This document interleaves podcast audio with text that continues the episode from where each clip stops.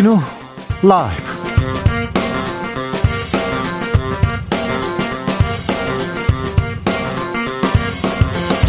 (2021년 10월 5일) 화요일입니다. 안녕하십니까, 주진우입니다.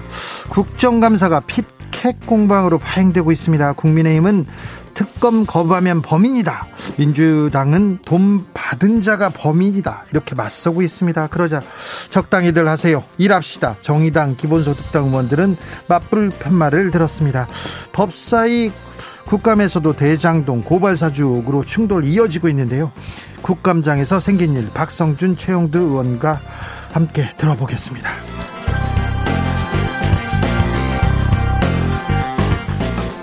대장동 개발 사업, 대체 어떻게 했길래 천문학적인 수익이 날 수 있었을까요?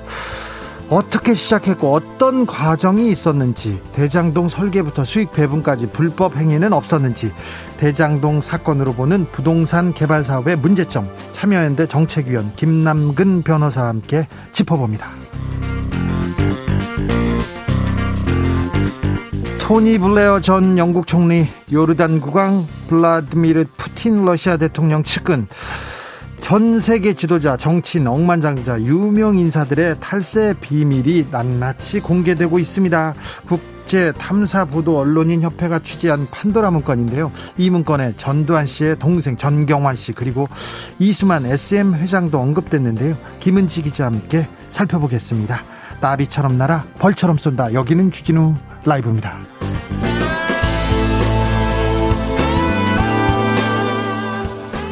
오늘도 자중자애, 겸손하고 진정성 있게 여러분과 함께 하겠습니다. 국감 이틀째입니다. 피켓 공방, 증인 공방, 공방만 이어지고 있는데요. 아, 왜 국회는 회의하지 않고 합의하지 않고 이렇게 공방 싸움만 하는지, 국회에 전하고 싶은 말씀 있으신가요? 전해드리겠습니다. 우리도 피켓 공방 좀 해보자고요. 자, 국회를 향해서 어떤 피켓 들고 싶은지 알려주십시오. 샵 9730, 짧은 문자 50원, 긴 문자는 100원이고요. 콩으로 보내시면 무료입니다. 그럼 주진우 라이브 시작하겠습니다.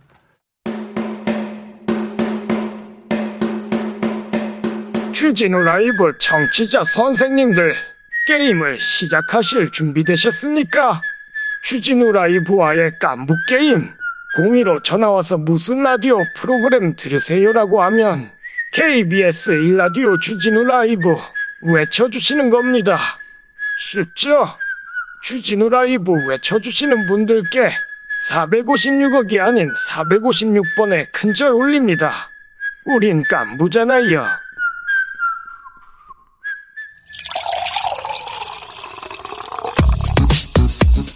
진짜 중요한 뉴스만 쭉 뽑아냈습니다. 줄 라이브가 뽑은 오늘의 뉴스 주스. 정상근 기자, 어서 오세요. 안녕하십니까. 코로나 상황이 좀 나아졌습니까? 네, 오늘 코로나19 신규 확진자 수가 1,575명이 나왔습니다. 네. 어제보다 100여 명 정도 줄었고요. 지난주 화요일에 비해서는요? 그에 비해서는 700여 명 정도가 줄었습니다. 그리고 이틀 연속 1,000명대 확진자이기도 한데요. 네. 다만 늘 주말 검사 건수 감소 영향으로 주 후반에 확진자가 폭발적으로 늘어나는 양상입니다. 수요일 봐야 됩니다. 아직 이번 주는 월요일이 또 대체 공휴일이었기 때문에 네. 네, 수요일이나 목요일이 아마 목요일까지 봐야 않을까. 되겠네요. 네. 오늘부터 청소년들의 백신 접종 예약 시작됐습니다. 네, 오늘부터 16세와 17세 청소년들의 사전 예약이 시작이 됩니다. 고등학생이네요? 네, 그리고 12세에서 15세 청소년들은 2주 뒤 18일부터 예약이 가능합니다. 백신 접종도 2주 간격을 두고 차례로 이루어지는데요. 특히 정부는 소아당뇨나 비만 등 기저질환이 있으면 백신을 꼭 맞아달라고 당부를 했습니다. 기저질환이 있으면 백신을 피하는 게 아니라 꼭 맞아달라고 합니다. 네, 이 만성질환이 있으면 중증으로 진행될 위험이 2배 이상 높기 때문이고요. 네. 다만 유은혜 교육부 장관은 학생들의 백신 접종을 강요하지 말고 이 접종을 안 했다고 해서 불이익을 받는 일이 없도록 해달라고 강조했습니다. 이 백신 미접종에 대한 불이익이 없어야 한다라는 점은 오늘 김부겸 국무총리도 이 백신 패스 얘기를 하면서 강조하기도 했습니다. 국정감사가 이어지고 있습니다. 법무부 국감 어떻게 돼가고 있나요? 네, 고발사주 의혹의 대장동 논란까지 가장 뜨거운 법무부 국정감사가 열리고 있습니다. 민주당은 고발사주, 국민의힘은 대장동 관련 질문을 박범계 장관에게 쏟아냈는데요. 네. 박범계 장관은 일단 이 고발사주 의혹에 대해 이 감찰이 여러 부분 진행되고 있고 법무부도 향후 일정 부분 관여할 생각이다라면서 그러나 큰 틀에서는 수사로 밝혀야 할 사안이다라고 말했습니다. 네. 또한 현재 드러난 범죄 수사 결과 일부가 공수처에 이첩됐다라면서 공익신고자의 인터뷰 내용이나 디지털 정보 여러 가지 상황으로 봤을 때 굉장히 중대한 사건이라고 말했습니다. 대장동 의혹과 관련해서는 이 특혜 그리고 로비 이렇게 양대 축으로 진상규명이 필요하다라면서 2015년 이후 많은 법조인이 관여했고 일부 돈의 흐름에 연관성이 나오고 있다라고 밝혔습니다. 네. 그리고 이 화천대유에서 활동한 다수의 검사 출신 인사들이 검찰 수사에 영향을 주는 건 아니냐 이런 지적이 있었는데 네네. 박범계 장관은 기우라면서 이 돈의 흐름을 따져서 검찰이 신속하고 정확하게 진상규명을 할 것이다라고 강조했습니다. 이 부분에 대해서는 검찰이 신속하게 진상규명, 검찰이 잘 할 수 있을까요? 선배 검사들을 자기네들의 인사권자였는데 아무튼 검사 출신들이 너무 많이 나옵니다. 이 전직 검사들은 화천대유에서 그리고 대장동에서 어떤 역할을 했는지 잠시 후에 저희가 좀 짚어보겠습니다. 9125님께서 주 기자님 매스컴에서 대선 후보들의 정책 토론은 언제쯤 보고 들을 수 있을까요? 아마 못 들을 것 같습니다. 당분간은. 네, 조금 지나면 대선들 정책 토론하라고 해야죠. 정선교님, 내가 세금을 내는 건지 화이트머니를 내는 건지 그만 싸우고 국민들 정책 토론 좀 하시오 이렇게 얘기합니다. 그렇게 화이트머니를 우리가 내고 있다. 아, 네. 그런 지적도 있습니다. 국민의힘 윤석열 후보의 위장당원 발언 논란이 되고 있습니다. 네, 당내에서 논란이 거세게 일고 있습니다. 윤석열 후보가 이 장제원 의원의 지역구를 찾은 자리에서 네. 민주당의 공격이 자신에게 집중된다라면서 이 당원들에게 힘을 모아달라 이렇게 강조를 했는데 예. 그 와중에 갑자기 위장당원 의혹을 꺼냈습니다. 윤석열 후보는 민주당 사람들이 우리 당 경선에까지 마술을 뻗치고 있다라면서 위장당원들이 엄청 가입했다라고 말을 한 건데요. 최근 넉 달 사이에 국민의힘 당원이 26만 명 넘게 증가했다고 국민의힘에서 홍보를 했는데 그렇죠. 여기에 자신을 떨어뜨리기 위한 민주당 측 사람들이 다수 포함됐다라는 주장입니다. 아니 국민의힘 당원 늘어가지고 이준석 효과다. 그리고 국민의힘이 쇄신하고 있다. 응원하는 목소리다. 이런 얘기를 국민의힘에서 얘기했지 않습니까? 네, 그러다 보니 다른 후보들의 비판이 이어지고 있는데요. 그 유승민 후보는 윤석열 후보가 이제 국민의힘 이미지까지 실추시키고 있다라며 당원들에게 사과하라라고 촉구했고요.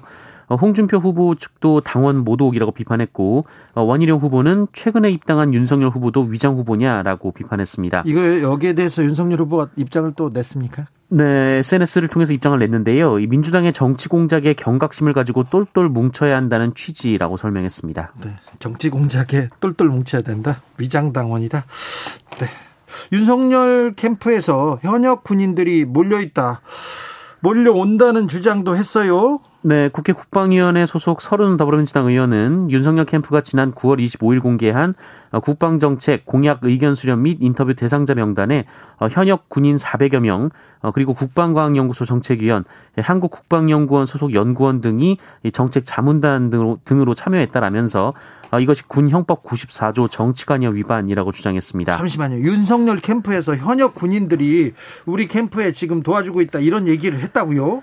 서른 의원의 주장에 따르면 이 영관급 장교들이 오픈 채팅방을 통해서 이 윤석열 캠프의 이 정책에 의견을 냈고 이 부분이 군 형법을 위반하고 있다라는 건데요.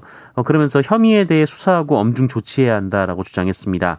윤석열 캠프 측 입장은 어떻게 나왔습니까? 윤석열 후보 측은 공약을 만드는 과정에서 군 관계자의 의견을 들었을 뿐이다라며 응답자들은 익명으로 소속 부대만 밝히고 의견을 개진했다라고 말했습니다. 네. 그러면서 캠프에 현역 군인은 한 명도 없다라고 얘기를 했고요. 네. 이 서른 의원은 과거 가짜뉴스를 생산했다가 징역형을 선고받은 바 있다라고 주장했습니다. 홍준표 후보와 하태경 후보 갈등 커요. 막말 논란 지금 빚어지고 있습니다. 네, 하태경 의원의 주장에 따르면 홍준표 의원은 지난 3일 이 부산 지역의 당원 간담회에서 저놈 그러니까 하태경 의원을 얘기하는 건데요. 하태경 의원은 우리 당을 쪼개고 나가서 우리 당을 해체하라고 XX 하던 X라거나 토론회가 기분이 좋아야 하는데 어처구니 없는 짓을 당하니 머릿속이 꽉 막힌다. 진짜 쥐업해버릴 수도 없고 이렇게 말을 했다고 합니다. 근데 그러면 하태경 후보를 가리켜가지고 저놈 이렇게 하고 쥐업해버릴 수도 없고 뭐 XX 이렇게 했다고요? 네. 하태경 후보가 그동안 몇 차례 토론회에서 홍준표 후보를 공격한 상황에서 홍준표 후보가 불쾌감을 그대로 드러냈는데요. 네. 그러면서 또 한편으로는 하태경 후보를 찍지 말라라는 취지의 얘기도 했다. 뭐 이런 주장도 나왔습니다. 예, 하태경 후보는 좀 나아진 줄 알았더니 막말 본색이 여전하다라며 사과를 요구했고요. 그러면서 본인이 자유한국당 해체를 주장했던 건 당시 홍준표 대표의 막말 때문이다라고 반박했습니다. 네. 윤석열 후보는 빵빵 터뜨리고 지금 홍준표 하태경 후보는 막말 논란으로 서로 좀 다투고 있군요. 조혜숙님, 윤석열 후보 진짜 대박입니다. 입만 열면 빵빵 터뜨리니 이 정도면 대한민국 최고 이슈메이커입니다. 이렇게 얘기하셨습니다. 민주당 소식으로 넘어가 볼까요? 네, 더불어민주당 이낙연 경선 후보가 오늘 서울시의회에서 기자회견을 열고 서울 지역 공약을 발표했는데 네? 그런데 공약보다는 이재명 후보 관련 발언이 더 관심을 모았습니다. 뭐라고 했습니까? 민주당 1위 후보의 측근이 구속됐다라면서 1위 후보의 위기는 민주당의 위기라고 말했습니다. 예. 그러면서 대장동 수사가 어떻게 전개될지 알 수 없는데 그런 불안을 안고 대선에서 이길 수 있겠냐라면서 지금처럼 불안한 상태로는 대선에서 승리할 수 없다라고 주장했습니다. 지금처럼 불안한 상태로는 대선에서 승리할 수 없다. 그리고 오늘 아침 라디오 인터뷰에 출연해서 이 당 지도부를 향해 이 당의 위기이고 과제인데 지도부가 둔감해 보인다라면서 일부러 그러는지 몰라서 그러는지 모르겠다라고 주장하기도 했습니다. 이에 대해서 이재명 후보의 반박이 나왔습니까? 너무 관련돼서 뭐 전해진 얘기는 없습니다. 네, 반박은 하지 않았나 봅니다. 윤미향 더불어민주당 의원 공소장이 공개됐습니다. 네, 공소장이 조선일보를 통해서 보도가 됐습니다. 예. 이 검찰의 공소장인데요. 이 내용을 보면 검찰은 윤미향 의원이 지난 2011년 1월부터 2020년 3월까지 217차례에 걸쳐서 총 1억 37만 1,006원을 썼다 이렇게 주장을 했습니다. 217차례나요? 네, 그 위안부 피해자 할머니들을 위한 이 후원금의 일부를 이만큼 썼다라는 거고요. 네. 이 중에는 갈비집에서 쓴 26만 원, 이 발 마사지숍에서 쓴 9만 원도 있었다 이렇게 검찰은 주장을 했습니다. 또 홈쇼핑, 뭐 휴게소, 마트 등에서도 정대협 자금을 썼다고 검찰은 주장을 했습니다. 아니 그런데 갈비집에 할머니들을 모시고 갈 수도 있지 않습니까? 발 마사지숍에 할머니들을 모시고 갈 수도 있는데. 윤미향 의원 측 입장은 어떤가요? 윤미향 의원은 이 보도된 내용이 전혀 사실이 아니라면서 분노를 금할 수 없다라고 반박을 했습니다. 이 검찰의 공소 사실을 확정된 범죄로 치부하며 인신공격을 서슴지 않는 보도에 대해 강력히 항의한다라고 말했고요. 조선일보를 향해 이 언급한 건들은 행사 경비를 비롯한 공적 업무 또는 복리후생 비용으로서 공금으로 회계 처리한 것들이다라고 반박했습니다. 그리고 일부 개인적 용도의 지출은 모금한 돈에서 쓴 게 아니라 개인 자금에서 지출된 것이다라면서 무엇보다 고인이 된 쉼터 소장님의 개인 작은 거래건마저 횡령처럼 연관된 듯이 보도를 하면서 사자에 대한 명예훼손을 반복하고 있다라고 비판했습니다. 이 부분은 진실이 명확히 밝혀져야 될 것 같습니다. 국감을 통해서든 아무튼 뭐 수사를 통해서든 명확히 나와야죠. 조선일보에서 후원금 빼내서 갈비 사 먹고 마사지 받았다 이렇게 얘기했는데 이 돈을 어떻게 썼는지 명확하게 좀 출처를 밝히는 게 맞는 것 같습니다. 아니, 할머니들이 갈비 먹을 수 있지 않습니까? 마사지 받을 수도 있고요. 공소장이 언론을 통해서 나왔는데 예전에 제가 취재한 기사 중에 한 언론사 사장이 불법 마사지 있지 않습니까? 네. 성매매를 하는 불법 마사지 업소에 법인카드를 가지고 쓰고 거기에서 깡을 하기도 했었어요. 그런데 검찰에서 제가 취재를 하니까 뭘 언론인들끼리 이런 거 같은 언론인들끼리 이런 걸로 기사를 쓰시냐고 취재하냐고 검찰이 막는 듯한 반응을 보이기도 했는데 이 부분에 대해서 윤미향 의원한테는 굉장히 적극적으로 검찰이 지금 수사를 하고 언론 플레이를 하고 있다는 생각이 듭니다. 7231님께서 어두운 소식의 뉴스들만큼 오늘 날씨도 하루 종일 어둡습니다. 오늘 날씨도 어둡고 뉴스도 어둡다고요. 아이고. 국회에서는 속 시원한 소식만 들려주셨으면 합니다. 국회에는 속 시원한 소식이 없어요. 국회 소식은 다 어둡습니다. 네. 국회가 좀 일을 하면서 국민들 속을 뻥뻥 뚫어주는 그런 뉴스를 해야 되는데 오늘 국회 정치권 상황은 어두웠습니다. 아이고 죄송합니다. 뉴스 전해드리는 사람으로서 죄송함을 느낍니다. 스타벅스 직원들이 집단 행동에 나선다고요? 네, 지난달 28일 스타벅스에서는 하루 동안 그 50주년을 맞아서 이 주문한 커피를 리유저블 컵에 담아주는 행사를 진행했습니다. 그러니까 일종의 텀블러를 무료로 나눠주는 행사를 진행을 했던 건데요. 네. 그런데 이 행사에 손님들이 어마어마하게 몰렸다라고 합니다. 네. 온라인에 올라온 사진이나 글들을 보면 그 대기가 650번이라거나 뭐 7,600번 뭐 이런 등 그의 글과 사진이 올라왔다라고 합니다. 네. 결국 국내 스타벅스 매장 직원들이 노동 강도가 지나치다며 한 목소리를 내기로 했다고 하는데요. 이 스타벅스에는 노조가 없습니다만 그동안 한정판 굿즈나 이벤트가 벌어질 때마다 이 소비자들이 몰리면서 현장 직원들의 고충이 폭발한 상황입니다. 네. 유통업계에 따르면 스타벅스 코리아 매장 직원들은 이 직장인 익명 커뮤니티 블라인드를 통해서 내일 이 본사에 항의하는 트럭 시위를 열기로 했다고 합니다. 스타벅스 직원들이 단체 행동에 나서는 건 이번이 처음인데요. 이들은 회사의 처우 개선 그리고 지나친 마케팅을 지양해 줄 것 등을 요구하는 그 현수막을 트럭에 거는 등 구체적인 행동 지침을 검토하고 있다고 합니다. 네. 스타벅스 측은 직원들의 고충을 새겨듣고 개선하는 방안을 모색하겠다라는 입장을 전했습니다. 용진이 형 플렉스만 하고 있지 말고 이런 부분은 나서야 되는 거 아닙니까? 계속 사진만 찍지 마시고요.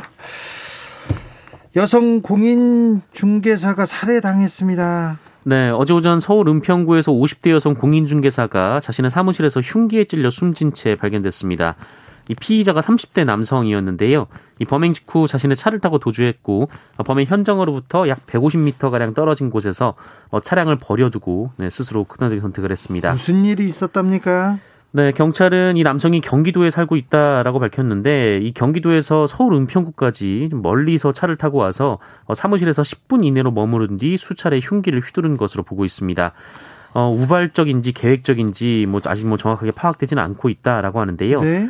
다만 이 KBS 보도에 따르면 이 남성이 한 여성이 진행하는 인터넷 개인 방송의 채팅방에서 비매너 행동을 했다는 이유로 강제 퇴장을 당했다고 합니다. 퇴장당했는데요. 네, 이에 대한 앙심을 품고 이 범행을 저지른 것으로 보인다고 하는데 해당 방송 진행자와 이 살해된 50대 공인중개사가 가족관계라고 합니다. 아이고. 이 남성은 방송 진행자에게 인적 사항을 알아내서 복수하겠다라는 내용의 SNS 메시지를 보냈다고 하는데요. 일단 경찰은 이 범행 동기를 계속 조사하고 있습니다. 인터넷 방송에서 채팅창에서 강퇴당했다고 해서 인적 상황을 알아내서 복수하겠다. 네. 안타까운 끔찍한 범행입니다. 네. 영종도에서 추돌 사고가 발생했습니다. 2명이나 사망했습니다. 네, 어제 새벽 인천시 중구 운서동에서 스포츠 차량을 몰던 20대가 차량 2대를 들이받은 사고가 있었습니다. 네. 먼저 앞서 달리던 아반떼 승용차를 들이받았고 이 사고 충격으로 반대편 차선에서 마주오던 모닝 승용차와 충돌을 했는데요. 네. 이 사고로 모닝 승용차 운전자인 30대 리비아 국적의 외국인 1명이 숨졌습니다. 그리고 스포츠카 운전자 A씨는 중상을 입었고요. 이 스포츠카 동승자인 또래 남성, 그리고 아반떼에 타고 있던 20대 남성들 등 총 6명이 중경상을 입었습니다. 그리고 오늘 이 중상을 입은 스포츠카 운전자가 사망했다는 소식이 전해지면서 관련 사망자는 2명으로 늘었습니다. 경찰은 공소권 없음으로 사건을 종결할 것으로 보입니다. 30대 리비아 국적의 외국인. 우리나라까지 이거 돈 벌러 왔는데 스포츠카를 몰던 20대가 지금 차를 들이받은 거지 않습니까? 네. 그런데 운전자가 사망해서 이분은 피해 보상을 받을 수 있을지 또 좀 걱정이 되기도 합니다. 아무튼 최근에 스포츠카 사가지고 계속 부웅부웅 하면서 운전하고 굉장히 난폭 운전하면서 돌아다니는 그 20대들이 많습니다. 20대들이 어떻게 수억 원대 스포츠카를 이렇게 몰고 다니는지도 참 의아하고요. 이런 사람이 왜 이렇게 많은지도 그런데 그런 난폭 운전에 대해서는 좀 단속에 나서는 게 맞는 것 같은데 그냥 내버려 두고만 있는 것 같습니다. 네. 좀 안타까운 사고였네요. 7살 아이에게 국어를 시킨 아버지가 있다고요. 네, 한여름 길거리에서 7살 딸에게 국어를 시킨 50대 아버지가 있었다라고 합니다. 네. 이 50대 남성은 지난 2019년 8월 9일 한여름 이 낮 12시 40분쯤에 인천 남동구 구월동 거리에서 7살 딸에게 국어를 강요한 혐의로 기소가 됐습니다. 자기는 뭐 했답니까? 옆에서 악기를 연주했다라고 하고요. 아이고. 병원비를 모아야 한다라는 이유로 아이에게 소리를 지르면서 강제로 국어를 시켰다라고 합니다. 예, 앞서 아이가 전날 할머니를 찾아가서 그 아빠가 구걸을 시키려고 한다라며 이 불안감을 호소하기도 했던 것으로 조사가 됐습니다. 네. 이 사건과 관련해 인천지법은 아동복지법상 구걸 강요, 이용 행위 혐의로 아이 부친에게 징역 6개월, 집행유예 2년을 선고했습니다. 그리고 보호관찰과 함께 40시간의 아동학대 치료, 강의 수강을 명령하고 5년간 관련 기관에 취업하지 못하도록 제한을 했습니다. 재판부는 범행 내용이 좋지 않고 피해 아동이 입은 정신적 피해도 적지 않다라면서도 실제로 딸의 병원비를 마련하라고 범행을 했고 2개월 이상 구금돼 반성한 점 등을 고려했다라고 밝혔습니다. 네, 여기까지 들을까요? 주스 정상근 기자와 함께했습니다. 감사합니다. 고맙습니다. 교통정보센터 다녀오겠습니다. 이현 씨.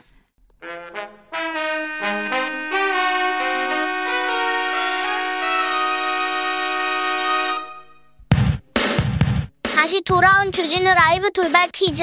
오늘의 돌발 퀴즈는 객관식입니다. 문제를 잘 듣고 보기와 정답을 정확히 적어 보내주세요. 오늘 6개월여 만에 이것, 삼천선이 무너졌습니다. 미국과 중국 등 해외발 악재 때문이라는 분석이 나오고 있는데요. 이것은 한국의 증권시장에 상장된 상장 기업의 주식 변동을 기준 시점과 비교 시점을 비교해서 작성한 지표입니다. 종합주가지수라고도 하는 이것은 무엇일까요? 보기 드릴게요. 보기 1번 코스모스, 2번 코스피. 다시 한번 들려드릴게요. 1번 코스모스, 2번 코스피.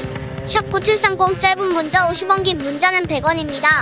지금부터 정답 보내주시는 분들 중 추첨을 통해 햄버거 쿠폰 드리겠습니다. 그리고 햄버거 못 받아서 아쉬워하는 분들을 위해 다른 선물도 준비했어요. 주진우 라이브 채팅창 환경을 깨끗하게 맑게 만들어주는 친환경 선풀 달아주시면 추첨해서 에코백 드릴게요. 주진우 라이브 돌발 퀴즈 내일 또 만나요.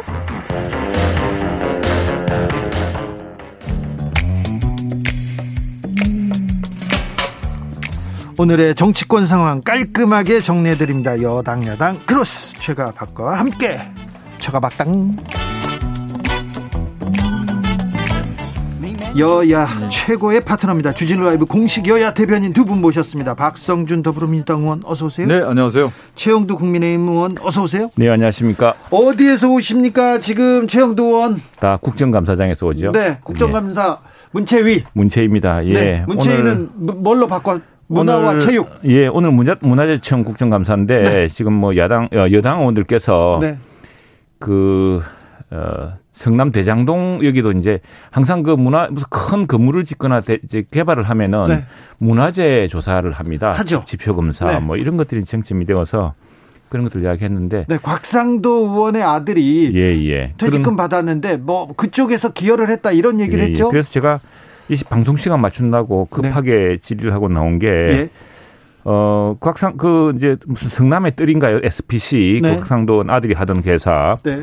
그 회사도 이제 이 문화재청에 빨리 이 문제에 대해서 결론적으로 내려달라고 했지만 네.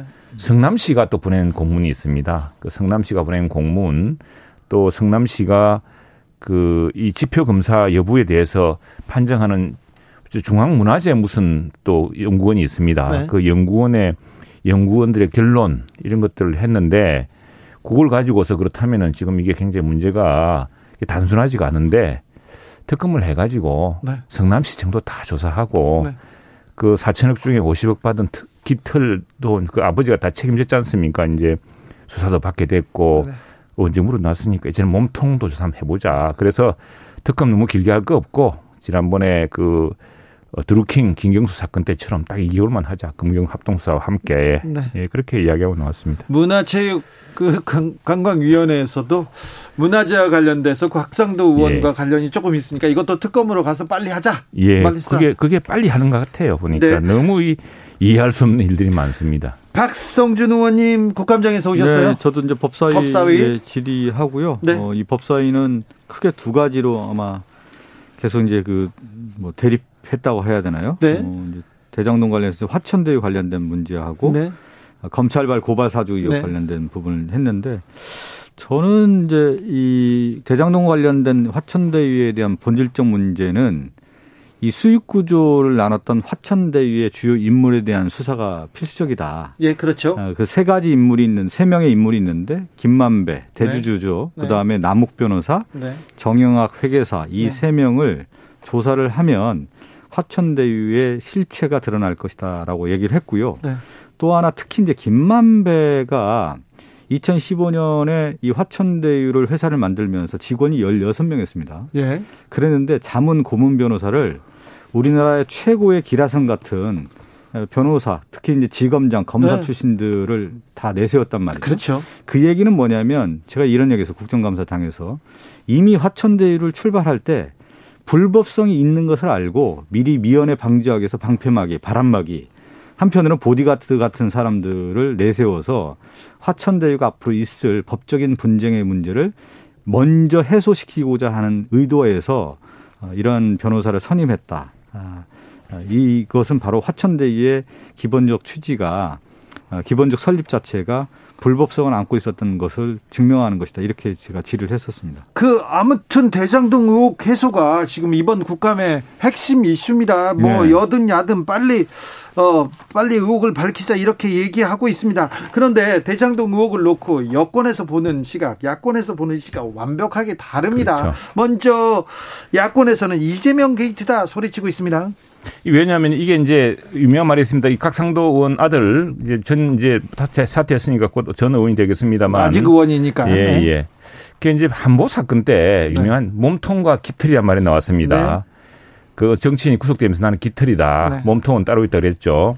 자, 4천억 중에 50억 받았습니다. 깃털이죠. 자, 몸통을 조사하는 건데 이 사건의 구조가 지금 핵심이 김만배라는 이 화천대유의 대주주, 당군일의 최고의 수익률을 올린 사람. 이 사람이 왜 핵심이 되냐면 권순일 대법관, 그러니까 이재명 지사의 선거법 사건을 무죄로 만들어준 아주 혁혁한 공을 세운 대법관이시죠. 이 대법관을 대법원 판결 전으로 8차례를 만납니다. 만나서 무슨 이야기를 했을까? 이게 이제 재판 거래에 소송비 대납이랑 비슷한 구조입니다. 그리고 그렇게 한 뒤에 화천대유도 고문을 줬고, 그러니까 그거하고 다음에 지금 화천대유랑을 통해서 막대한 이익을 몰아줍니다. 이게 이제 옛날 박근혜 대통령과 최순실 간의 경제적 이익 공동체 이런 범죄 혐의 해서 보니까 이 사건이 과거 두 전직 대통령을 올가미했던 그 제목이랑 그게 한꺼번에 종합판으로 지금 올가미가 되고 있는 것 같아요. 그래서 도대체 김만배라는 인물이 누구길래 그렇게 성남시는 2천억밖에 못 받고 이 회사는 4천억 넘는 이익을 갖는 이 수익 분배 구조를 했느냐. 그리고 김만배의 역할은 뭐냐. 권순일 재판관 대법관을 만나면서 무슨 역할을 했느냐. 예, 이런 그 것들이 이제 큰 핵심이 되고 바로 곽상도 원 아들이 깃털이고 곽상도 원 이 깃털 사건으로 이제 오늘 났다면 이제는 몸통 수사가 남았다. 그 문제가 이제 야당 의원들이 법사위에서 이제 제기가 되고 있었던 문제였는데 이거에 대해서 송기원 의원이 명확하게 조사를 했더군요. 당시 2019년 20년도에 김만배가 권순일 전 대법관을 찾아간 이유가 뭘까? 알고 봤더니 당시에 이 대장동 관련된 주변에 송전탑이 있었더군요. 네. 근데 송전탑 관련된 소송이 있었습니다. 네. 그래서 이 송전탑 문제를 해결하고자 간 것이 아니냐라고 하는 것이 이제 송기원의 이제 제기였는데 네. 당시 그 대장동 관련 주변에 이완구 전 총리의 땅이 있었고요. 네. 그다음에 나경원 의원의 땅이 있었습니다. 네. 그리고 그 주변에 또 지금 이름이 생각이 안 나는데 당시 새누리당 의원의 땅이 있었는데 여기에 다 송전탑이 걸린 문제였습니다. 네. 그래서 송기원 의원이 문제 제기는 이 당시 송전탑을 해결했을 경우에 엄청난 수익 구조가 났을 것이다. 그래서 그 관련된 소송에 대한 부분들을 권순일 전 대법관을 만나서 상의한 것이 아니야. 이렇게 좀 얘기를 했고요. 김만배 얘기는 좀 더 제가 간단하게만 더 언급을 네. 하면은 김만배가 도대체 누굽니까? 김만배가 곽상도 의원 그리고 박영수 자문위원했던 특검과 상당히 호용호제했던 사람이고 네. 그다음에 김만배는 천화동인 1호 갖고 있었고 네. 또 천화동인 3호는 2호는 아내고요. 천화동인 3호는 누나고요. 네. 그다음에 4호가 남욱이고 5호가 정영학 회계사인가요? 그리고 6호가 네. 조현성 변호사. 네. 7호가 바로 김만배의 또 후배인 그 모 기자란 말이죠. 기자도 아니죠. 뭐 배성준이라고 하는 사람인데 네, 기자 출신. 이렇게 관련된 사람이 있는데 이 사람들과 연관된 사람들이 누구냐면 당시 인물들의 구도를 보면은 국민의힘 사람들이 대부분 다. 그래서 이 국민의힘의 실질적인 연결 구조가 어떻게 되냐면 법조 카르텔이 어느 정도 형성되고 거기에 김만배가 법조 기자였기 때문에 이 바람막이를 만들어 놓고 또 정치권인 국민의힘과의 관계에서 이 대장동의 의혹의 문제가 실제 지금 이제 실체가 하나하나 드러나고 있는 시점이다라고 하는 것을 말씀드리겠습니다. 최용두 의원님. 예. 저 남욱, 정영학 이 사람들은 처음에 이 대장동 사업에 왔을 때 내가 새누리당, 그러니까 전 지금 현 국힘 쪽 사람들, 국회의원을 잘 알아서 그쪽을 로비 잘 해보겠다 하고 들어온 사람들이고요.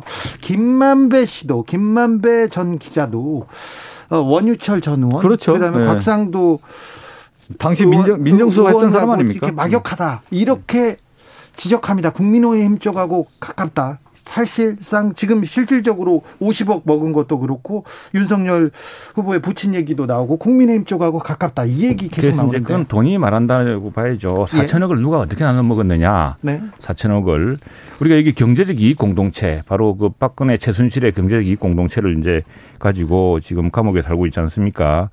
근데 김만배한테 왜 이렇게 큰 이익을 주느냐. 사실은 지난 토요일자죠. 아, 어제구나. 어제자. 한겨레신문 일면톱이 굉장히 재미있는 대목이 있습니다. 이게 뭐냐면은 자 모든 그 공공 개발하고 민간 개발을 할 때 초과 수익이 발생할 때 캡을 씌웁니다. 초과 네. 수익은 환수할 수 있도록. 그런데 네. 그걸 안 바꿔요. 그래서 그게 어제 한겨레신문 일면톱이고 3면에 크게 걸쳤었는데 자 이 초과 수익에 대해서 주주협약을 좀 바꾸면 되는데 왜 안 바꿨을까? 그때 등장한 사람이 유동규입니다. 네. 지금 이재명 지사는 직원이 아니고 이재명이 대통령이라면은 부총리쯤 해당되는 엄청난 실세 최측근이었어요. 이 사람이 그게 개입하면서 이 주주 협약을 안 바꾸기 때문에 이런 엄청난 수익이 들어갔다. 그러면 김만배한테 그런 경제적 이익이 돌아갔죠. 그게 2017년입니다. 다음에 이재명 지사의 재판은 언제입니까? 작년 이때가 아닙니까? 그러면 이 재판을 앞두고 김만배가 부단히 왔다 갔다 하거든요. 그러니까 경제적 이익 공동을 바탕으로 재판 거래를 했다는 것이 합리적 의심이죠. 그래서 특검을 했나 보는 겁니다. 아니, 제가 말씀드리면 이렇게 얘기를 하면요. 이재명 우리 후보님이 김만배 특히 가까운 곽상도한테 섭외해서 내 죄를 좀 사해달라 이렇게 부탁하는 꼴이 되는 거예요. 지금 국민의힘 주장 얘기를 들어보면. 그렇게 논리가 맞지 않다는 거죠. 그 당시에 보면 성남시장이라든가 경기지사 할 당시에 특히 이제 성남시장 할 때 이명박 정부와 박근혜 정부에서 이재명 지사가 눈에 가시였습니다. 움직일 수 있는 폭까지가 없을 정도로 상당히 힘들게 시장직을 수행했던 것을 누구나 잘 알고 있는데 그 당시 민정수석했던 곽상도에게 김만배와 가까운데 오히려 로비를 했다 이렇게 그러니까 주장하는 논리가 펴기 때문에 그건 말이 맞지 않다는 거고요. 이거 하나만 더 얘기를 하겠습니다. 네, 기틀이죠. 2019년도에 정영학이 지금 요새 새로운 인물로 등장하는데 녹취록을 얘기가 지금 나오고 있단 말이에요. 네네. 정영학 회계사 네. 천화동인 5호인가요? 지금 이 사람이 갖고 있는데 왜 녹취록을 공개했을까요? 믿지 못하기 때문에 자기를 보호하기 위해서 녹취록을 공개한 건데 이 녹취록 시점이 2019년입니다. 2019년. 네. 2019년에 분양이 되고 나서 엄청난 예상된 자기들이 예상했던 수익보다 너무 많은 수익이 나오기 시작한 거예요. 네. 그러니까 2015년도에 이 관련된 계획을 했을 당시는 부동산이 상당히 어려웠던 시기고 실제 그만큼 이익이 나오지 않을 거라고 예상을 했었는데 네. 2019년 돼 보니까 정영학, 김만배, 남욱 이렇게 만나서 보니까 이익이 너무 많이 나온 거예요. 그래서 정영학은 어떤 생각을 하게 된 거냐면 실제 법적 분쟁이 있을 거라고 하는 내부 분란이 이제 이미 드러난 겁니다. 그 녹취록을 통해서. 그렇기 때문에 2015년 시점과 2019년 시점을 비교했을 경우에는 이들의 관계로 볼 때 부동산이 이렇게 올라갈 거라고 예상하지 못했다라는 것이 이들의 관계를 통해서 드러났다는 거고요. 결국은 이제 정영학에 대한 조사와 남욱은 지금 미국으로 가 있지 않습니까? 네. 주요 인물인데. 그리고 김만배. 이 김만배는 이 세 명의 인물만 조사를 제대로 한다고 하면 화천대유에 대한 실질적인 그 이익 배분 구조가 어떻게 나오는지를 드러날 수 있고 그것이 어떻게 국민의힘의 인사들과 게이트가 연결된지가 드러날 것이다. 이렇게 그렇죠. 야당도 있으니까 야당도 끼틀이 있고 이게 뭐 모든 사건에서 이제 입막음도 해야 되고 하니까 그런 뭐 용도로 쓰였겠는데 문제는 이 대장동이라는 개발에 엄청난 당국의 최대 수익률을 자랑하는 이걸 설계한 사람이 누구냐. 네. 그걸 당연히 자랑했듯이 그건 이제 이재명 지사죠. 시장이었고, 그다음에 이익을 배분하는 방식을 설계하고 집행한 것도 유동규라는 최측근이었고. 어제 김용남 대변인께서 예. 유동규는 이재명의 측근이 아니다. 신복이다. 이렇게 얘기를 하더라고요. 신복이 이제 그게 비선실세 이런 것처럼 말하자면. 왜냐하면 측근이라는 게 작년에 이게 녹취를 보면은 네. 700억을 주겠다. 머리 약속을 해요. 두사 김만배하고 유동규가. 그런 이야기도 대화록이 나오고 있지 않습니까? 자꾸 모든 사람을 다 측근으로 하면은 저와 저 우리 최용두 의원님과는 측근입니다 정말. 자주 만나요. 측근 가족보다 더 많은 시간을 지금. 저도 측근으로 좀 해주세요. 이렇게 만나다 보면 측근이거든요. 측근의 개념 자체가 모호하다는 거죠. 이게 이 자체가. 그런데 일을 하다 보면 경기도지사라든가 성남시 수많은 공무원들이 있는데 그걸 다 모든 사람이 일하는 가운데 측근이라고 하는 표현은 지나치게 문제가 있다고 생각이 들고요.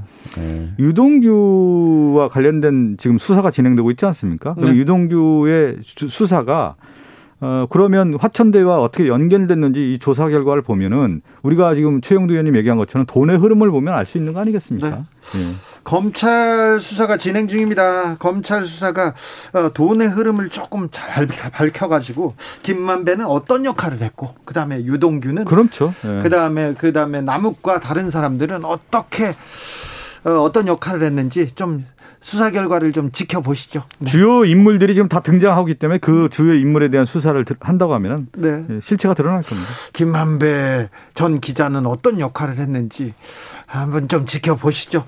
2857님께서 50억이 깃털이라고요. 예, 여기서는 깃털이라고 지금 주장합니다. 4천억에 50억이면 얼마입니까? 80분의 1입니까? 2857님. 만약 예정대로 100% 민간 개발로 갔으면 현재 화천대유가 먹은 거 5,500억 더 먹었을 거고 그렇죠. 아무도 모르게 묻히는 사건 아닌가요? 아닙니다. 이렇게 주주 협약을 바꿨으면 초과 이익을 환수할 수 있었습니다. 네. 8748님. 유동규가 이재명 측근이면 5계단이나 뛰어서 검찰총장 된 윤석열 문재인 정부의 측근입니까? 감사원장을 한 최재형 씨는 문재인 정부의 측근입니까? 이렇게 물어봅니다. 그건 임명된 사람이죠. 네. 다르죠. 유동규도 임명된 사람입니다. 네. 아니죠. 그런데 이제 얼마나 힘이 세냐 그러면은 아니 그 자꾸 힘이 엄청나게 아니 경기도에 다 소문난 이야기. 예. 자 김종무님이 성준형, 박성준형. 예. 국감 잘 봤어요. 잘하던데요. 잘했음. 평가는 중상입니다. 이렇게 의견 주셨습니다. 박성준 의원한테는 왔습니다. 아직 황희도 씨, 왜 창원에서 왜 안 오고 있죠? 지금 잘 못하나 봐요. 아닙니다. 최용두 의원입니다. 황희도 의원님 아니고. 황희 장관. 죄송합니다. 괜찮습니다. 7537님께서 일반 회사에서 일 안 하고 싸움만 하면 어땠을까요? 바로 아시죠? 국회의원님들 일 좀 합시다 얘기합니다. 네, 국감 화천대유 고발 사주 의혹은 어떻게 되는지 좀 계속 저희가 지켜보는데 사실 주말에 유동규 씨가 구속되면서 화천대유 사건, 대장동 사건 전환되는 거 아니냐, 분위기가 완전히 전환되는 거 아니냐 할 때 등장한 게 있습니다. 손바닥에 왕자 딱 나와가지고 사람들이 다 거기에만 관심이 있어요. 이 부분은 어떻게 보세요? 우리 최영도 의원님. 본인 이야기는 열성 어떤 지지자가 꼭 되라고 뭐 약간 그런 팬덤이 있더라고 보니까 저도 이 사람들을 만나보면은 그래가지고 뭘 써줬는데 이게 뭘 아무리 지우려고 해도 안 지워졌다는 거 아닙니까? 근데 그걸 또 철없이 그걸 보여주려고 했겠습니까? 그런데 아무튼 참 해프닝이죠. 주영주 의원님 그 팩트체크 안 하셨나 본데요. 네. 이번에 등장한 게 5회였는데 토론회 3회 4회에도 썼다라는 거예요. 계속 쓰고 나왔다. 그래서 이번에 거짓말한 게 드러나지 않았습니까? 근데 코미디죠, 코미디. 정상적인 사람이라면은 그래 좀 예능 감각이 있더라고 이분이 보니까 집사부 1차 보니까. 네.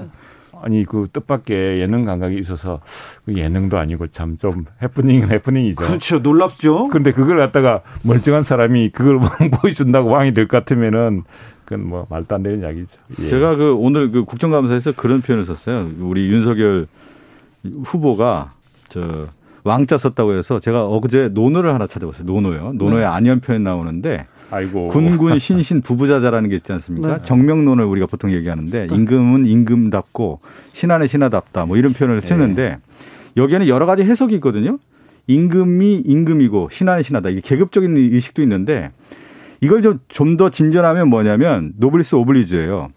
임금이 임금다워야 신하가 신하답다 이런 표현을 쓰는 건데 제가 이 얘기를 드리고 싶어요. 윤석열 후보가 정말 후보다움을 보여주려고 하면은 이런 것을 써서는 안 되는 거고요. 표현을 해서도 안 되는 겁니다. 그리고 이런 표현을 했을 경우에는 그냥 사과 발언하고 딱 털고 가는 겁니다. 네. 근데 뭐 이렇게 변명을 하는지 모르겠어요. 했다. 뭐 하게 머리 알아서 하겠죠. 그러니까 뭐냐면 후보다움을 보여줬으면 좋겠다는 거예요. 제 얘기는 지금 논어편을 지금 얘기를 했는데 후보다움이 없어요 지금. 대통령 후보인데 막 점 보고 막 역술인 만나고 막 그러지 않겠죠 지금? 안 그러겠죠. 예전에도 뭐 그럼요. 네. 그럼요. 그런데 이거 이제 지지자들이 많이 그런답니다. 지지자들이. 아니 지지자들이 점 보고 와가지고 적어준 거 아닙니까 그러면? 그럴 수도 있고요. 네. 아니 그 말은 그랬어요. 이게 뭐 사인펜으로 유승으로 해가지고 지워지지도 않고 그래서 애를 먹었다는 그런 말이 있는데. 아무튼 이제 손바닥을 지지자한테 절대로 내주면 안 되겠습니다. 네. 그게 이제 보면은 인간의 심리 중에 하나가 뭐냐면 이제 무속이라든가 이 도참 신앙들이 언제 등장하냐면요 가장 그 불안할 때 등장하는 거예요. 왜 그러냐면 윤석열 후보가 이렇게 썼다라는 건 뭐냐면 심리적인 표현이 드러나는 겁니다. 자신이 불안한 거예요. 불안하니까. 야, 아니 안 그러니까 왜 그러니까 이런 걸 쓰는 거고 그런 도참 사상에 빠지는 거죠. 7294님 여기 포항입니다. 포항인데요. 최용두 의원님 엄청 응원합니다. 화이팅입니다. 고맙습니다. 네. 잘한 것도 없는데 열심히 하겠습니다. 창원이 아니라 지금 포항에서까지 최용두 의원님 응원 메시지 오고 있습니다. 제가 박 의원한테 많이 밀리니까 응원해 주시는 분은 아닙니다. 아니에요. 절대 최용두 의원님 밀리지 않는데. 절대 밀리지 않으시죠. 절대 밀리지 않는데 요새는 말하는 뭐 왕자나 뭐 또 말이 손바닥을 절대로 놈한테 주면 안 됩니다. 네. 나 뭘 쓸지 몰라요. 아, 그럼요. 손바닥. 아우, 네. 오늘 밤에 또 TV 토론이 있는데 어제 위장 당원 발언 얘기가 또 논란이 됐는데. 그래서 그게 이제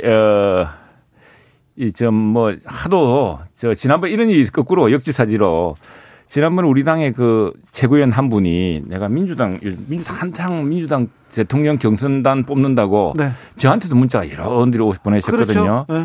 그래서 우리 최고위원이 최고위원 회의에서 네. 내가 민주당 경선에 끼어들어야겠다 그랬더니 막 민주당 최고위원 회의에서 네. 야당 최고위원이 말이야 업무를 방해한다고 뭐 대단히 질타를 했었는데 김재현 최고위원 얘기하는 네. 그런 일이 있었는데 그러니까 이제 지금 뭐 그런 현상을 두고서 조금 뭐 예민했던 것 같습니다. 예민했던 것 같고 여기에 대해서 우리 이준석 대표가 페이스북에 쓴 걸 보니까 이준석 대표가 지금 최근 당원들이 급증한 건 사실입니다. 네. 예, 제 주변에도 많이 가입하고 했는데 왜냐하면 이게 당비를 1개월치를 내면 그때 순간 대통령 후보를 뽑는데 당원으로서 이제 투표를 할 수가 있습니다. 네. 그냥 일반 여론에서 하는 게 아니니까 굉장히 귀중한 그 권리를 행사할 수 있기 때문에 많이 가입하시는데 그걸 두고서 이제 어느 지역에서 늘었는지를 지표를 좀 줬대요. 그래서 참고해서 여러 가지 전략을 짜라고 8명이 줬답니다. 근데 그걸 보고서 조금 오해한 거 아니냐 이런 이제 해석이 있더라고요. 저도 이번에 자료조사를 해보니까요. 그 국민의힘 책임당원이 28만 명입니까? 28만 명 정도 되는 것으로 좀 보는데 이번에 신규 입당자가 한 24만 명에 달한다고 이렇게 네. 돼 있던데요. 특히 2030 세대에서 한 7.5배 증가하고 40대에서 한 7.5배 정도. 4개월 만에 25만 명이 늘었다는 25만 명이 늘어났다는 네. 거 아니겠어요? 지금 이제 이걸 보면은 대선 후보 역대 보면요. 민심이 당심을 이끕니다. 그러면 모수가 많아질수록 모집단이 많아질수록 대세인 후보가 승리할 가능성이 큰 거예요. 그래서 이 제가 말씀드리고 싶은 건 뭐냐면 윤석열 후보가 당원이 늘었다. 이거에 대해서 유불리를 따지지 말고 정치적 계산을 하지 말고 그걸 환영해야죠 오히려. 이걸 왜 그 윤석열 후보가 그러니까 홍준표 후보가 우세할 것 같다 이런 분석을 이게 이제 우리 박 의원님이 딱 이렇게 말씀하시면 확 그게 사실관계와 달리 그 부분이 확 포커스가 되면서 이제 말하자면. 앵커 출신이어가지고 맞는 말 같잖아요. 본말이 좀 저도 들을 경향이 있는데. 아니 왜 그걸 아니죠. 물론.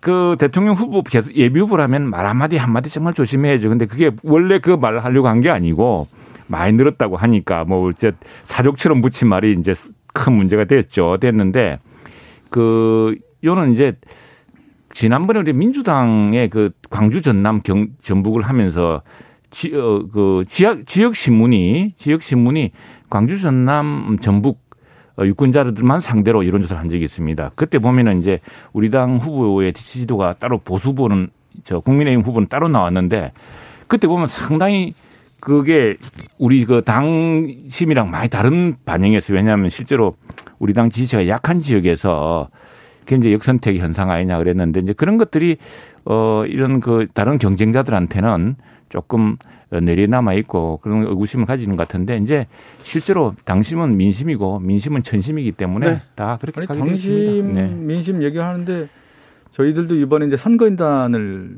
모집하지 않았습니까? 네. 한 200만 명이 훨씬 넘었는데요. 그건 뭐냐면 결국은 민주당에 대한 기대가 있는 거 아니겠습니까? 그렇게 들어왔다라는 예. 것은. 예. 그리고 저도 뭐 타당이지만 국민의힘에 이렇게 요 근래에 많은 당원이 이렇게 가입됐다라는 것은 그만큼 국민의힘에 대한 기대감이 큰 사람들이 들어온 거 아니겠습니까? 예. 그분들이 또 어떻게 보면 전위대가 돼서 선거를 치르는 거기 때문에 좋은 네. 현상인 거죠. 국민의 입장에서는. 오늘 저녁에 국민의힘 TV토론 했죠? 네네 그렇습니다. 최용두 의원님은 솔직히 말해서 TV토론 걱정되시죠? 아니 나는 국정감사 때문에 이거 뭐 밤늦게까지 계속 하니까. 또 무슨 말 나올까 좀 걱정되잖아요. 아니, 요즘 잘한다 그러던데 다들 우리 후보들이.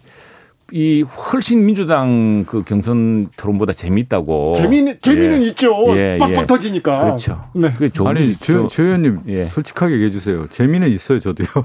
예, 근데 코미디 같아서 재미있고 이제 예상치 않은 이제, 질문과 예상치 않은 답변이 이제 며칠 남았죠. 이제 좀 조금 지금까지 예능이었다면 지금부터는 조금 더 진지한 토론이 좀 있는 것 같아요. 토론이 제가 보면은 우리도 이제 최 의원님하고 하면 이제 주앵커하고 이렇게 여러 주제가 있으면 예. 핵심적인 건 우리가 자료를 준비하지만 자기 생각을 가지고 얘기하지 않습니까? 예. 그리고 자기의 비전을 가지고 얘기하고 자기 철학도 나오고 네. 얘기를 많이 담아내는 것이 그 후보고 패널의 역할 아니겠습니까? 네. 그렇죠. 근데 저는 보니까 윤석열 후보를 지적 안 할 수가 없는데 윤석열 후보가 그 보면은 질문을 이제 아마 그 캠프에서 적어줬나 봅니다. 소화를 못해서 이게 읽으면서도 저희는 이제 방송을 오래 봤기 때문에 소화하고 읽는지 이 내용을 이해하고 전달하는지 이걸 알 수가 있는데 제가 지금 보면은 그래서 정확하게 이해를 못하고 그냥 얘기하는 경우가 많아서 그게 이제 조금 더 제가 볼 때는 조언을 더 해드려야 될 것 같습니다. 그래서 박성준 의원님 같은 분이 네. 대선 캠프에서는 굉장히 중요한 역할을 하는데 방송 출신들이 역시 네.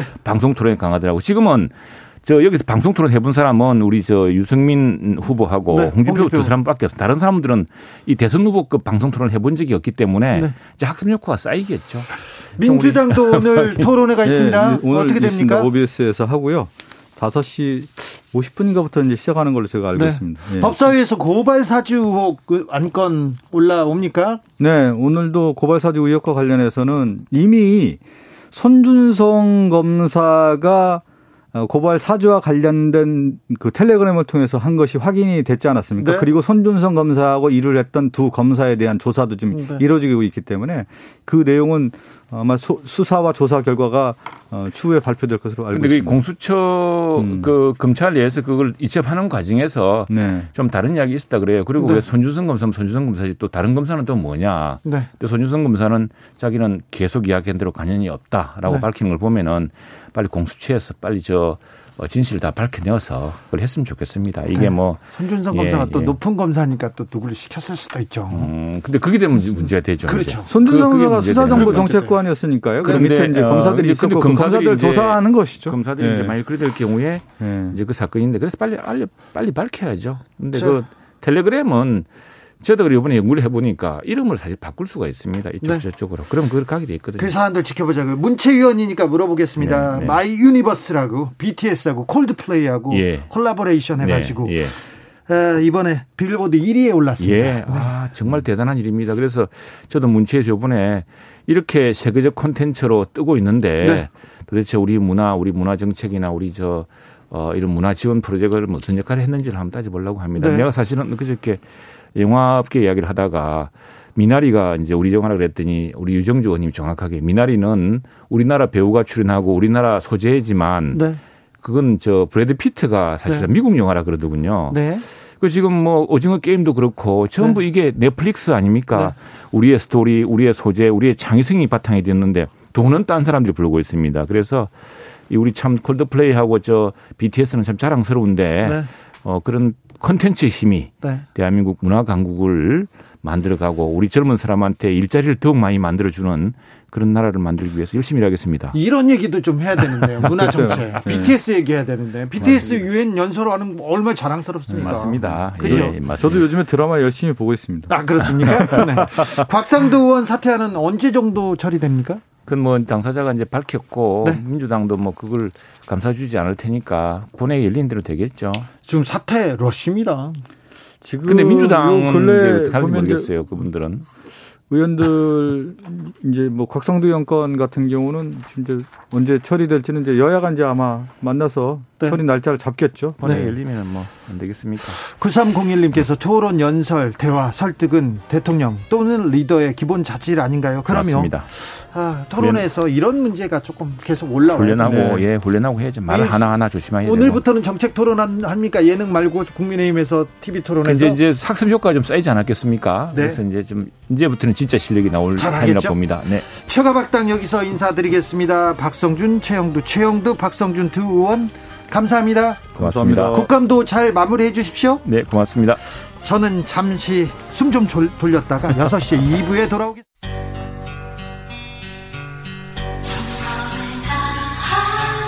정성을 다하는 국민의 방송 KBS 주진우 라이브 그냥 그렇다고요. 주진우 라이브 2부 시작했습니다. 지역에 따라 2부부터 들어오신 분들 계시죠. 지금 막 라디오 트신 분들도 계시고요.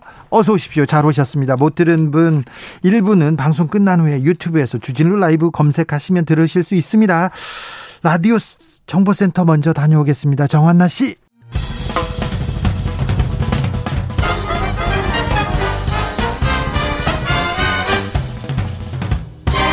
훅 인터뷰.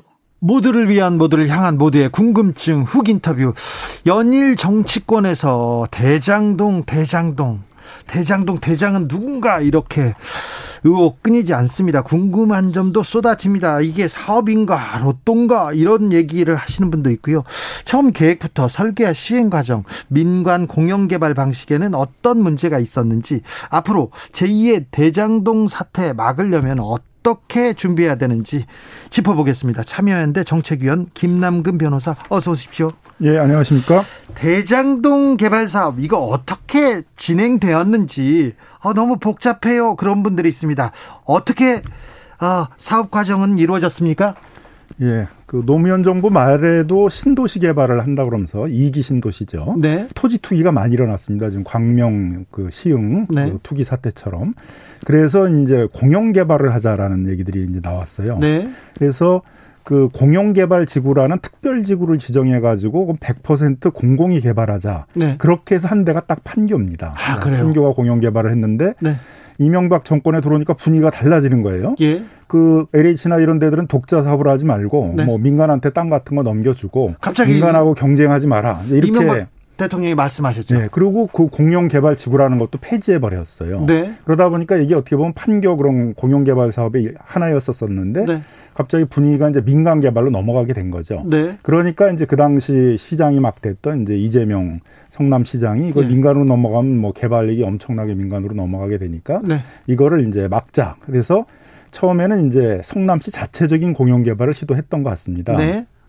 근데 이 택지 이렇게 큰 걸 하나 개발하려면 한 1조 5천억 정도 이렇게 자금이 들거든요. 토지 네. 보상금도 줘야 되지, 거기 도로도 깔아야 되지, 이제 비용이 들잖아요.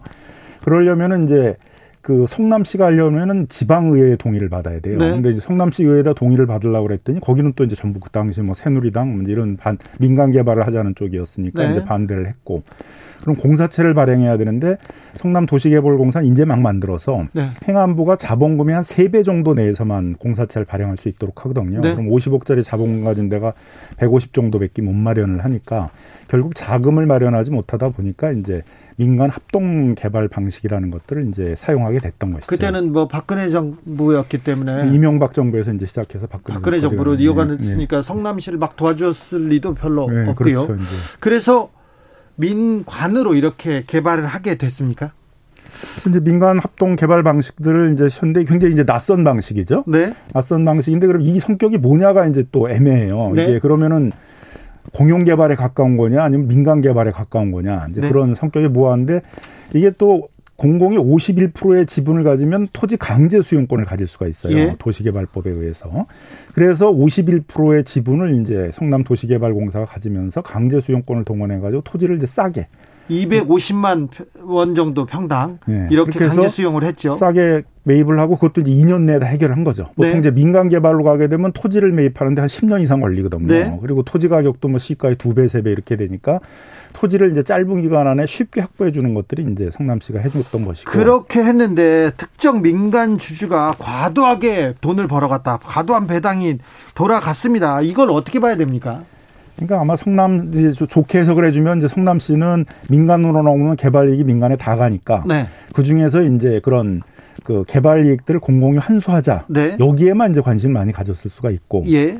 또 사업 방식이 성남시나 성남도시개발공사는 한 푼도 사업 비용을 투자하는 게 아니거든요. 네. 이게 1조 5천억이나 드는 사업 비용이 들어가야 되는데 그걸 다 이제 민간이 돼야 되는 거예요. 네. 토지만 이제 수용해 주는 것들을.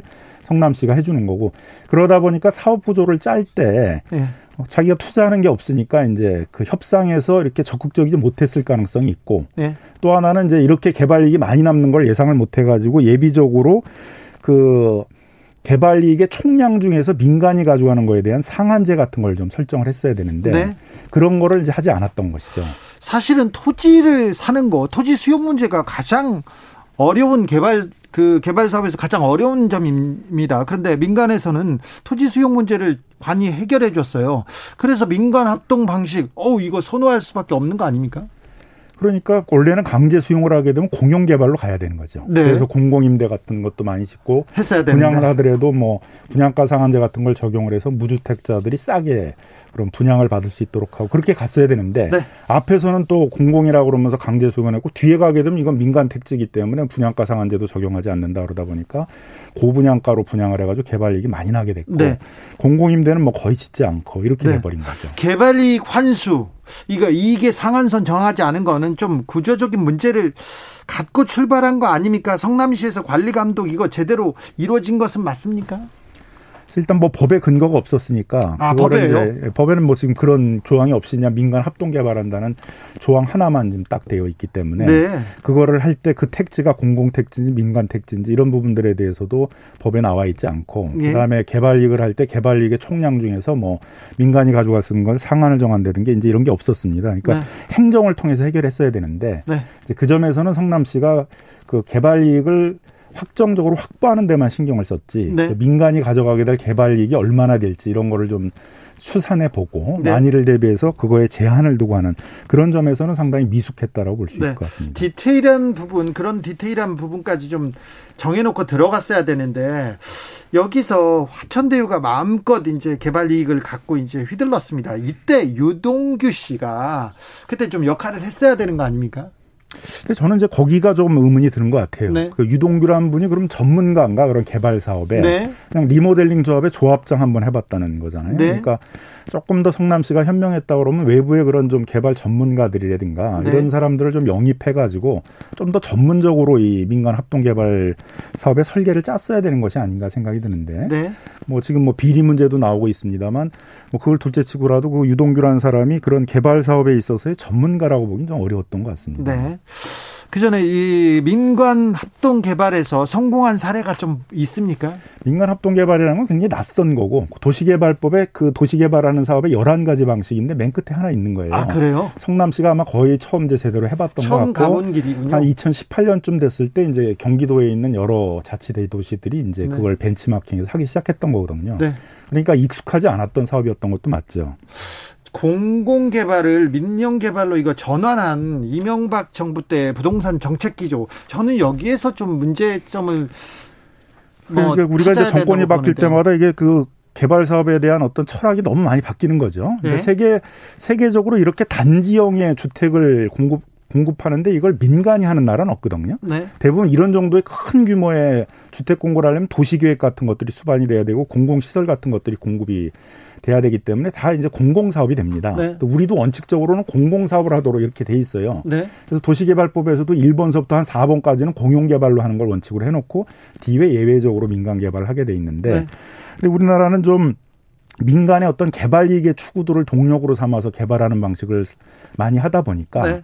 역대 정권들이 이제 그런 공영 개발들에 대해서 적극적이지 않았던 것 같습니다. 네.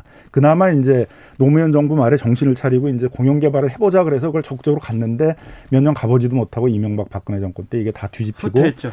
박근혜 정부로 또 공공택지로 이미 LH가 확보해 놓은 것까지 다 팔도록 했어요. 네. 그래서 그것만 전문적으로 넘겨받아가지고 큰 건설회사들이 있죠. 그렇죠. 그래서 그 건설회사들이 나중에 무슨 대우건설과 같은 큰 그런 그렇죠. 그 대형 건설 회사들이 새우가 고래를 먹은 네. 뭐 언론사를 인수한다든가 이런 네. 데까지 가지 않았습니까? 네. 그런 점에서 보게 되면 공공택지는 원칙적으로 공영 개발을 해야 되는 거고 네. 민간에 넘어간다라고 하는 순간 이제 이와 같은 이제 뭐 특혜 시비, 비리 시비도 생기고 과연 강제 수용할 때는 공익적 목적으로 수용했다고 그러는데 이게 무슨 공익적 사업이냐 그렇죠. 이런 비판이 일어날 수밖에 없는 거죠. 이명박 정부, 박근혜 정부를 거치면서 특별히 박근혜 정부 때 이 공영 개발 그러니까 그 국가 땅을 국가가 지금 개발하려고 잡아놨던 땅을 건설회사들한테 많이 주면서 그 건설회사들이 엄청 컸죠. 네. 그렇게 되면서 또 이제 뭐 분양가 이런 것도 높아지게 되니까 네. 서민들이 내 집 마련 이런 게 어려워진 거죠. 계속 부동산은 지금 뛰고 있고요. 만약에 성남에서 이재명 시장이 그때 그냥 100% 민간 개발로 해라. 뭐 이명박 정부나 박근혜 정부처럼 해라 하고 이 공영 개발 안 하고 100% 민간 개발로 갔다면 이재명 시장이 비판받지 않아도 되나요? 않을 수 있나요 지금? 이제 그렇게 하면 이제 너무 이제 소극적을 행정을 하는 거니까 네. 비판은 있겠지만 그래도 지금처럼 비판받지 않을 것 같은데. 않겠죠. 네. 그 당시는 대부분 다 민간 개발을 하도록 하고 네. 인허가권을 자치대 도시가 갖고 있으니까 그냥 몇 개 기부 체납하라 이런 정도로 대부분 끝나고 민간한테 개발 이익이 다 넘어갔거든요. 네. 그럼 지금 뭐 몇 천억 얘기하겠지만 뭐 조 단위의 개발 이익들이 민간으로 그래. 넘어갔을 텐데 기부 체납으로 이익을 환수할 수 있지 않느냐 이런 얘기도 하는데. 근데 그건 그 지구 내에서의 이제 무슨 도로라든가 무슨 문화시설 같은 그렇죠. 걸 추가적으로 하는 건 기부 체납이 되는데 그 지구 밖에서 하는 것들을 건설해서 하는 거는 이제 위법한 행위가 되잖아요. 이제 예. 성남시는 그 밖에 이제 낙후된 지역에 그 공원이라든가 이제 도로 정비 같은 것들을 여기서 생긴 개발 이익으로 하려고 하다 보니까 이제 민간 합동 방식, 뭐 결합 개발 방식 같은 걸 추구했던 것이죠. 9329님께서 판교처럼 대장동도 공공개발로 갔어야 하는데 아쉽네요. 아쉽습니다. 그런 생각하는 분들 많습니다. 그런데 화천대유가 1% 지분으로 막대한 수익을 가져가지 않습니까? 그 부분에 대해서 국민들이 너무 의아해합니다. 그러니까 그러려면은 성남시가 자기도 투자를 했어야 되죠. 1조 5천억 중에 한 5천억이라도 투자를 했으면 이렇게 이제 불리한 구조가 안 됐을 텐데 네. 자기 돈은 한 푼도 투자를 하지 않으면서 이제 구조를 짜다 보니까 결국은 다 민간이 그 1조 5천억에 되는 사업 비용들을 투자해야 되는 구조니까 생긴 이제 문제가 있는 것 같아요. 예. 그다음에 민간 합동 개발이라는 게 굉장히 많이 사용됐던 방식이 아니었으니까 그 당시에 네. 그런 설계하는 데서도 상당히 이제 미숙한 점이 있었던 것 같고. 네. 뭐 무엇보다도 이제 개발이익, 뭐 상한제 같은 것들을 민간에 귀속되는 비율, 상한제 같은 것들이 좀 법정화돼 있었으면 좋았을 텐데 그런 게 없다 보니까 이제 약간 주먹구구식의 협약이 된 거 아닌가 이제 그런 네. 의문점도 있습니다. 대장동에서 가장 두드러진 특징이 등장인물의 법조인, 그것도 거물 법조인들이 너무 많다는 겁니다. 검찰 출신 법조인들이 이렇게 한 회사의 고문으로 있고 이렇게 포진하는 거는 좀 개발 사업에 관한 어떤 전문적인 법률 지원이 필요했다면 오히려 대형 로펌이나 이런 데 있는 전문 변호사들을 이제 활용을 했겠죠. 그렇죠. 근데 이런 이제 고위 검찰 출신이나 법관 출신들을 했다는 거는 이제 방패막이를 하려고 그랬던 거거든요. 네. 그러니까 이 회사가 수사를 받거나 뭐 국세청의 세무 조사를 받거나 행정적인 조사 같은 것들을 받을 가능성이 좀 높았던 거죠. 그러니까 그런 거에 대한 좀 방패막이로 그런 고위 법관들이라든가 고위 검사들을 이렇게 올려놨던 것이 아닌가 생각이 들고요. 뭐 제 생각엔 특별히 한 게 없는데 이름 빌려주고 돈 받는 그런 식이 아니었을까라고 생각이 듭니다. 아니 그런데 50억이나 받는 그 퇴직금으로 받고 그런 분들은 이제 그냥 고문료 정도 받은 게 아니라 그렇죠. 뭐 몇십억씩이나 받는 것들은 이제 무슨 대가성이 있었겠죠. 예. 그러니까 그 부분들에 대해서는 수사를 통해 가지고 어떤 대가를 기대하면서 이제 그런 큰 돈들을 줬는지에 대해서는 수사를 통해서 밝혀져야 될 부분입니다. 그리고요, 그 남욱 변호사가 대장동 개발을 하다가 로비를 하다 구속됩니다. 그 당시 사건을 수사한 사람이 수원지검장 강찬우, 그 당시 변호인이었던 사람이 박영수 전 특검, 그리고 이 사람들은 화천대유에서 한 식구가 됩니다. 이거 너무 이례적이지 않습니까? 이건 너무하는 거 아닙니까? 그러니까 이제 이 화천대유라는 데가 자신들이 수사나 뭐 세무조사나 행정조사 같은 걸 받을 우려가 크다라고 본인들이 생각했던 것 같고, 이런 거에 방파명으로 어쨌든 최대한에 가까운 고위 그런 법조인들을 좀 끌어들이려고 했던 것이 아닌가 생각이 들고요. 보통 다른 나라에서는 고위 법관을 하거나 고위 검찰 출신 분들은 후배 양성이나 이런 대학에 가서 후배 양성이나 이런 것들을 하지, 이런 식의 사업들을 하질 않거든요. 그래서 이제 그런 점에서도 이게 법조 윤리적인 측면에서 본다면 좀 고위 법관이나 고위 검찰 같은 걸 하신 분들이 좀 이렇게 처신들을 좀 잘해서 후배들에게도 좀 모범적으로 보일 수 있도록 좀 노력해 주셔야 되지 않을까 생각합니다. 이번에 특히 그 검찰 출신 변호사들 그 도덕성 보면 이게 거의 바닥에 떨어진 것 같아요. 강찬우 검사장은 수사를 하다가 그 업체에 고문으로 가는 거, 이건 이해 충돌이지 않습니까? 자기가 하던 사건들을 나가가지고 다시 지원하거나 뭐 대리하거나 그런 행동을 하게 되면 그건 변호사법 위반도 되는 것이죠. 그렇죠. 이거 좀 지적받아야 됩니다. 고위 검사들 그냥 고문으로 이렇게 아무런 역할 없이 돈을 이렇게 받았을까요? 얘기해봅니다.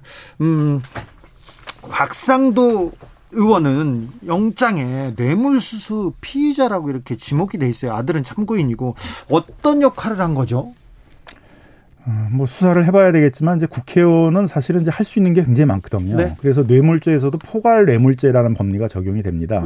그 본인이 담당하고 있던 상임위원회의 일이 아니더라도 다른 뭐 지방자치단체에 영향을 미칠 수도 있고 다른 국회의원을 통해서 다른 상임위원회의 일도 영향을 미칠 수 있으니까 그런 여러 가지 것에 대한 지원들을 기대를 하면서 뭐 뇌물을 줬다면 뇌물을 줬지 않을까 생각이 들어서 아마 포괄 뇌물죄의 법리가 적용돼야 되지 않을까 생각이 듭니다. 유동규 씨는 역시 그 영장에 배임죄가 적시되어 있는데 유동규 씨가 성남 시민에게 손해를 끼친 건가요? 초과이익들을 환수할 수 있는 그런 장치를 둘 수 있는 상황이었는데도 그리고 옆에 있는 여러 전문가들이나 공무원들이 그런 것들을 둬야 된다고 얘기를 했는데도 그 화천대유에 이익을 주기 위해서 그걸 배제를 했다면 만약 그랬다면 이제 배임죄가 되겠죠. 민관 합동개발 아직 낯선 방식입니다. 뭐 성남에서 처음 가본 방식이기도 한데, 자 구조적으로 막지 못한 것들이 많습니다. 재발되지 말아야 될 것들도 있습니다. 조금 이 공공개발을 하면서 이 개발 사업을 하면서 이 정도는 막아야 된다, 이 정도는 다시 재발하면 안 된다는 점. 그러니까 저는 뭐 민관 합동 방식의 개발 부터를 하지 말아야 되고. 그렇게 해서 강제 수용권을 동원해서 할 거면은 공영 개발을 해야 된다. 근데 문제가 되는 건 LH가 아니면은 그런 개발 사업 비용들을 지방 도시개발공사들이 조달할 수 없게 만들어놨어요. 그래서 지방 도시개발공사법 같은 것들을 만들어서 지방 도시개발공사들도 자기 지역에 있어서는 LH처럼 그런 대규모의 개발 비용들을 이제 조달을 해가지고 자체적인 공영 개발을 할 수 있도록 해줘야 된다. 그러니까 LH가 우리가 LH 사태 때 깨달은 게 LH가 너무 공룡이 돼가지고 너무 많은 사업을 LH가 다 하다 보니까 이런 많은 비리라든가 이런 문제도 생기는 거잖아요. 그래서 그러려면 지방하고 역할 분담을 해야 되는데 역할 분담을 할 지방이 없다는 거죠. 지방이 자체적으로 공영 개발을 할 수 있을 정도의 사업을 벌일 수 있는 그런 도시개발공사 같은 것들이 발전돼 있지 않기 때문에 그래서 그런 지방 도시개발공사 같은 것도 좀 발전시키고 LH와 역할 분담을 하도록 할 필요도 있겠다 생각이 들고요. 만약에 그런 공영 개발이 늘어난다면 집값 안정에 도움이 될까요? 그렇죠. 공영 개발을 한다면 뭐 당연히 공익적인 목적으로 택지를 사용해야 되니까 공공 임대라든가 분양을 하더라도 뭐 분양가 상한제를 적용한다든가 판매적 고분부나 토지 임대부 같은 방식들을 통해서 그런 젊은 중산층이나 서민들에게 저렴한 주택들을 공급할 수 있게 되니까 이렇게 그냥 놀래가지고 집값이 올라가니까 한 40대 집 살 사람들이 전부 20대 30대 때 집 사면서 집값이 폭등하는 이런 사태들은 이제 막을 수가 있겠죠. 지금은 대부분 민영 개발에 기대는 구조지 않습니까? 그런데 이렇게 시행해서 성공하면 로또 맞은 것처럼 돈을 많이 버는데 초과이익을 환수할 방안 현실적으로 가능합니까? 첫 번째는 이제 공공택지는 공용 개발을 해야죠. 그럼 이제 공공이 다 개발이익을 환수해서 공공임대나 이제 이런 저렴한 분양 사업을 공공 개발을 해야 되고. 만일 민간 합동을 불가피하게 해야 된다 그러면 전 개발이익 상한제를 둬야 된다.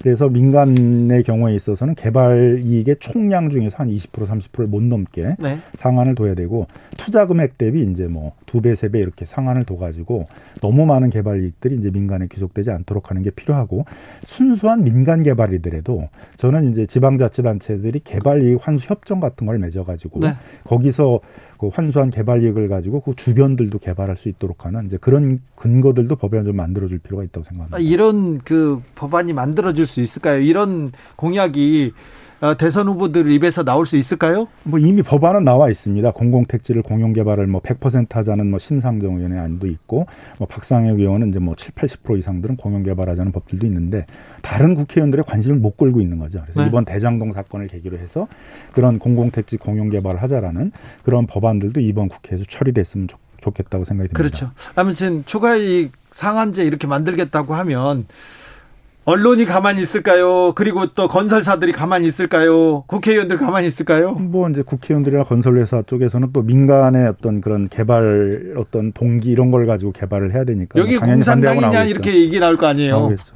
그런 반대가 심했으니까 사실 이제 민간 합동 방식이 이제 그런 것들을 취하게 됐던 것이겠죠. 네. 근데 이번 대장동 사건을 계기로 조금 공공 개발에 대해서 그리고 민간 개발사들이 너무 많은 이익을 가져가는 거에 대해서는 고민이 좀 필요합니다. 네, 필요하고 지금 공공택지를 지금도 한 40%는 민간한테 팔게 돼 있거든요. 그거부터 제가 보기에는 나가야 된다. 지금요? 지금도 공공택지의 40% 정도의 땅을 팔아가지고 그 비용으로 이제 3기 신도시 같은 걸 개발을 하는 거거든요. 계양 신도시 같은 경우에는 지금 54%를 민간한테 팔게 돼 있습니다. 땅을.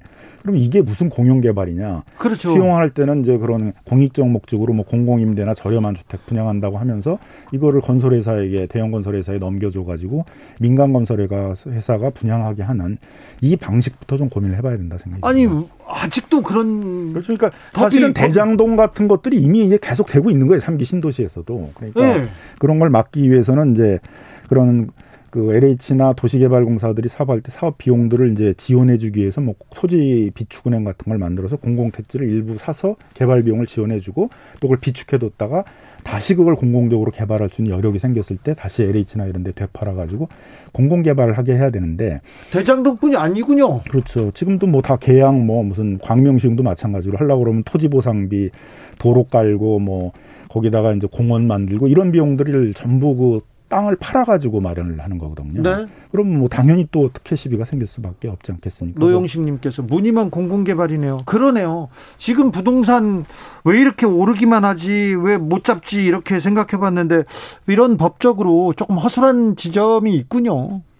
결국은 이제 이게 주거 문제를 해결하기 위해서는 다른 나라들은 재정이라든가 도시기금, 주택기금이라든가 이런 것들을 활용을 많이 하는데 네. 우리는 그런 재정 투입이 없는 상태 속에서 네. 뭐 LH나 이런 데가 돈 벌어가지고 그런 공공사업을 하라고 그러다 보니까 이제 이런 문제들이 많이 발생하고 있는 것이죠. 5217님께서 방금 전부터 들어서 그러는데요. 게스트분이 누구세요? 굉장히 차분한 목소리로 핵심을 콕콕 집어주시는데 주진우 기자님하고 너무 달라요. 네. 죄송합니다. 알겠습니다. 지금까지 참여연대 정책위원 김남근 변호사였습니다. 말씀 감사합니다. 네, 감사합니다.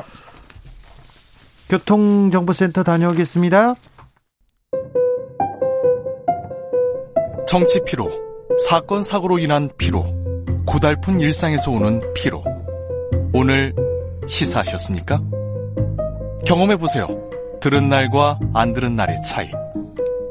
여러분의 피로를 날려줄 저녁 한 끼 시사. 주진우 라이브.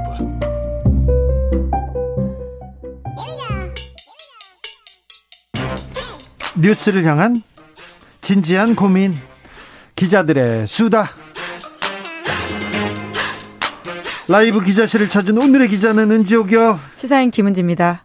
오늘 준비한 첫 뉴스로 가볼까요? 네, 국민의힘 정찬민 의원이 부동산 관련 의혹에 휩싸였습니다. 구속영장 청구됐어요. 이 사건 재밌습니다. 네, 정 의원은 2014년부터 2018년까지 용인시장을 지낸 바가 있는데요. 용인시장 전에 기자였죠? 네, 중앙일보 기자를 지냈다라고 합니다. 중앙일보 기자를 지내다가 용인시장이 됐어요? 네, 그 사이에 약간 간격이 있긴 한데요. 네, 기자 출신이고요. 네. 네, 당시 용인시장이던 때 뇌물수수 혐의로 구속영장이 청구된 국민의힘 정찬민 의원에 대한 체포동의안이 지난 9월 29일 국회 본회의에서 통과됐습니다. 자, 용인입니다. 용인은 성남하고 옆입니다. 그리고 개발이 지금 계속되는 동네인데 아무튼 용인시장 출신 국회의원의 구속영장이 청구됐습니다. 정 의원, 네.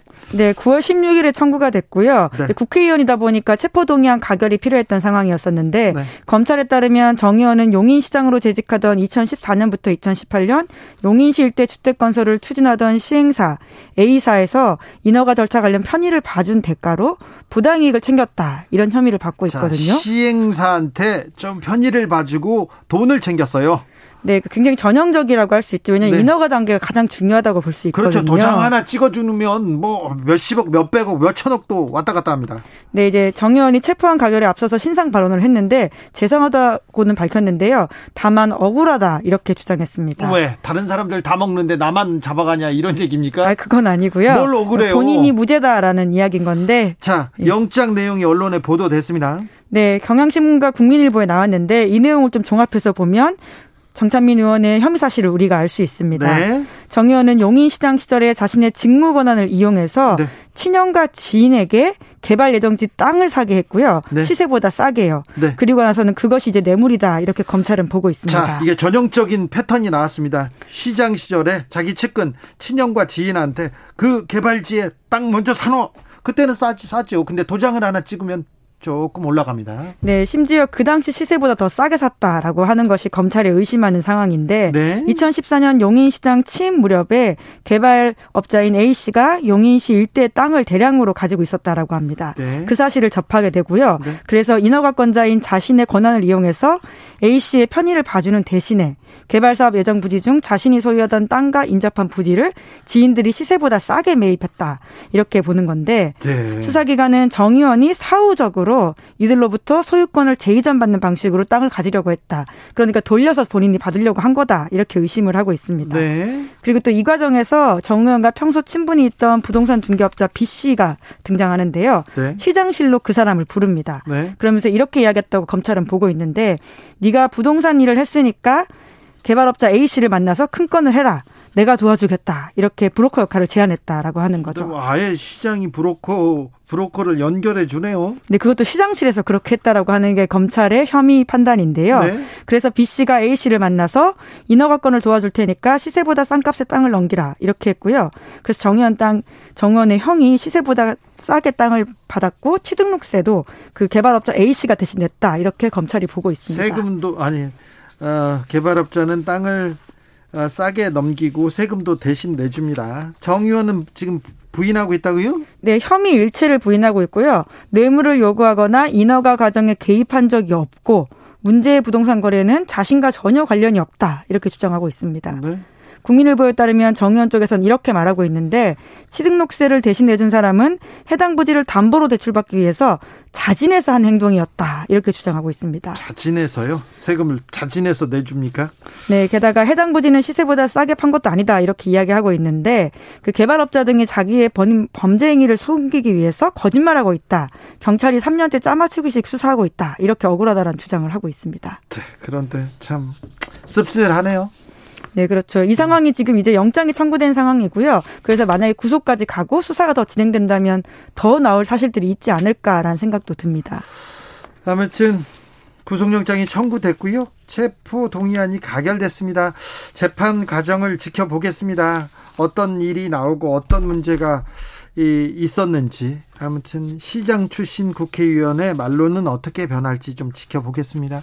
1402님께서 국감 때 내 잘못 따지지 말고요. 법의 허점과 필요점을 생각해 주길 국회의원들께 바랍니다. 그럴게요. 국회의원들께서 그런 좀 제도적 허점, 이런 일이 왜 벌어졌는지 그런 구조적인 문제도 좀 해결해 주셨으면 합니다. 다음 뉴스로 가볼까요? 네, 전 세계 정재계 인사들의 판도라 상자가 열렸습니다. 이거 ICIJ라는 데서 계속 발표하고 있는 내용입니다. 네, 국제탐사보도 언론인 협회의 약자인데요. 예. ICIJ는 현지 시간으로 지난 10월 3일 전 세계 117개국 언론인 600명과 함께 탐사보도 결과물을 공개했습니다. 네. 그것이 판도라 페이퍼스라고 하는 건데 저도 이 조직하고 좀 친해요. 제가 워싱턴에 가서 같이 밥도 먹고요. 제가 밥 많이 사줬어요. 네. 이명박 대통령 비자금 때문에 제가 취재를 갔었는데 여기 이 탐사보도 이 협회에는 이명박 전 대통령 관련된 자료는 없더라고요. 그래가지고 제가 관심을 끊었습니다. 네, 조세 회피처 관련된 조사를 아주 오랫동안 해왔던 집단들이기 때문에 이것들을 말씀처럼 주기적으로 발표하고 있는데요. 네. 네, 이번에도 관련된 파일들을 1190만 건 가까이 입수해서 그것을 기반으로 작성한 취재보도 결과물이라고 합니다. 셀럽들이 줄줄이 나옵니다. 네, 전 세계 셀럽들입니다. 요르단 국왕 압둘라 2세, 토니 블레어 전 영국 총리 등 전형 지도자가 있고요. 뿐만 아니라 체코 총리, 케냐 대통령, 에콰도르 대통령 이런 사람들 실명이 나와서 그 나라에서는 지금 들썩들썩 한다라고 합니다. 단골 손님 있습니다. 푸틴 러시아 대통령의 측근들 또 나왔습니다. 네, 이번에는 아이를 출산한 러시아 여성이 모나코 해안가에서 고급 주택 샀다. 이런 내용도 문건에 있다라고 하고요. 예? 유명 연예인도 있습니다. 팝스타 샤키라인데요. 네. 스페인 당국으로부터 세금 체납으로 기소가 됐었는데 그 와중에도 버닌 아일랜드에 여객 회사를 세웠다. 이렇게 드러났다고 합니다. 샤키라. 네. 예, 그리고 아사히 신문 보도에 따르면 손정희 회장도 소유주 목록에 포함됐다라고 합니다. 우리나라의 유명한 분도 나왔습니다. SM 엔터테인먼트 이수만 회장이 이름 나왔어요. 총괄 프로듀서죠. 지금 이름은. 네, 지금 국내 매체 뉴스타파가 이 내용들을 보도하고 있는데요. ICIG하고 공동으로 작업하는 매체는 뉴스타파입니다. 네, 그렇죠. 홍콩 소재 한국계 회계법인을 분석한 결과 그렇다라고 하는 건데 여기 고객관리 파일에 이수만 프로듀서의 이름이 400번 가까이 언급된다라고 합니다. 네. 그래서 이 이수만 회장뿐만 아니라 여기에 등장하는 한국인 이름이 8만 8천 건이 넘는다. 그러니까 거의 9만 건이 넘는다라고 하는데요. 네. 뿐만 아니라 전두환 전 대통령의 동생 정경환 씨 네. 그리고 박연차 회장 같은 사람들 이름도 있다고 합니다. SM에서는 또 부인하고 있어요? 네, 강력하게 부인하고 있는데요. 관련해서는 이미 국세청, 금융감독원, 검찰 등의 조사가 있었고 이를 통해서 불법적인 자금으로 설립 운영한 것이 아니라는 점이 명백하게 밝혀진 사안이다. 이렇게 이야기하고 있는데요. 설립 운영하긴 했는데 불법적인 자금은 아니다. 이렇게 얘기하는 거죠. 네. 그리고 해당 홍콩 소재 법인들이 미국 이민자였던 이수만 프로듀서의 아버지가 한국에서 보유하고 있던 재산이었다. 적법하다. 이렇게 주장하고 있습니다. 알겠습니다. 네, 그래서 뉴스타파에 대해서는 법적 대응도 하겠다라고 예고하고 있는 상황이고요. 네, 또 법적 대응을 하면 또 재판이 어떻게 되는지 지켜봐야 되겠습니다. 마지막으로 만나볼 뉴스는요? 네, 미국에서 낙태 논쟁이 벌어지고 있습니다. 텍사스에서 낙태 금지법 이렇게 또 발표하면서 이거 논란이 되고 있죠? 네, 9월 1일부터 텍사스주에서는 낙태 금지 법안이 실시되었는데요. 임신 6주부터 성폭행 등 사유를 불문하고 낙태를 금지한다. 이런 내용입니다. 낙태는 보수와 진보를 가르는 가장 대표적인 가장 민감한 이슈입니다. 네, 미국에서 특히나 더 그런데요. 공화당세가 강한 아칸소, 플로리다 이런 데서도 비슷한 낙태금지법 도입 시사하고 있는 상황이라서 치열하게 논쟁 중입니다. 가톨릭 교계와 보수적인 기독교인들은 이를 찬성하고 있고요. 반면에 반발도 큰 상황인데 왜냐하면 텍사스주법에 따르면 낙태를 도운 것으로 추정되는 사람에게도 소송을 제기할 수 있다라고 해요. 네. 그래서 임신부가 낙태를 하러 병원에 가는 상황에서 택시기사, 병원 접수원 이런 사람도 모두 소송당할 수 있는 위험이 있기 때문에 리프트와 우버와 같은 미국의 차량 공유 업체에서는 이 낙태금지법에 따라서 피소될 수 있는 운전자들을 법적으로 지원하겠다라고도 밝히고 있습니다. 연방 정부마다 입장이 다른데 미국 국회에서는 어떤 입장입니까? 네, 국회에서도 지금 논쟁이 있는데요. 지난 9월 30일에 연방의원 3명이 잇따라서 본인도 낙태한 적이 있다 이렇게 말을 해서 굉장히 눈길을 끌었는데요. 그러니까 이 경험이 굉장히 어떤 의미에서는 국회의원들도 하는 경험이다라고 볼 수 있는 거죠. 아, 국회의원들이 자기 그 과거를 고백하고 나섰습니까? 네, 미국 미주리주 최초의 흑인 여성 의원이라고 연방 하원 의원이라고 할 수 있는 코리브 씨 의원이 있는데요.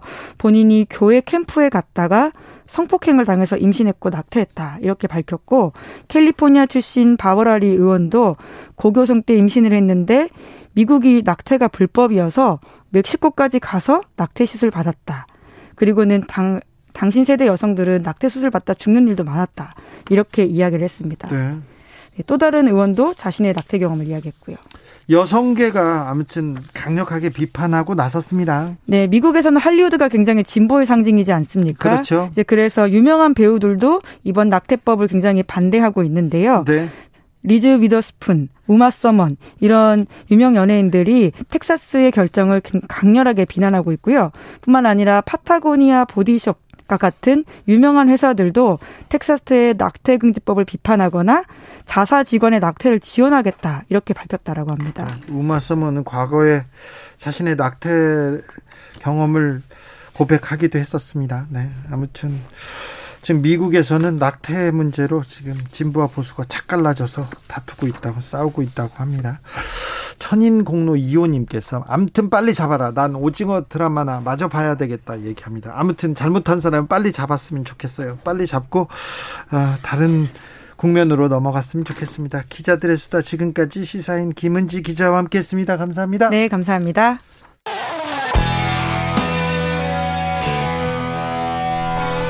스치기만 해도 똑똑해진다. 드라이브 스루 시사 주진우 라이브.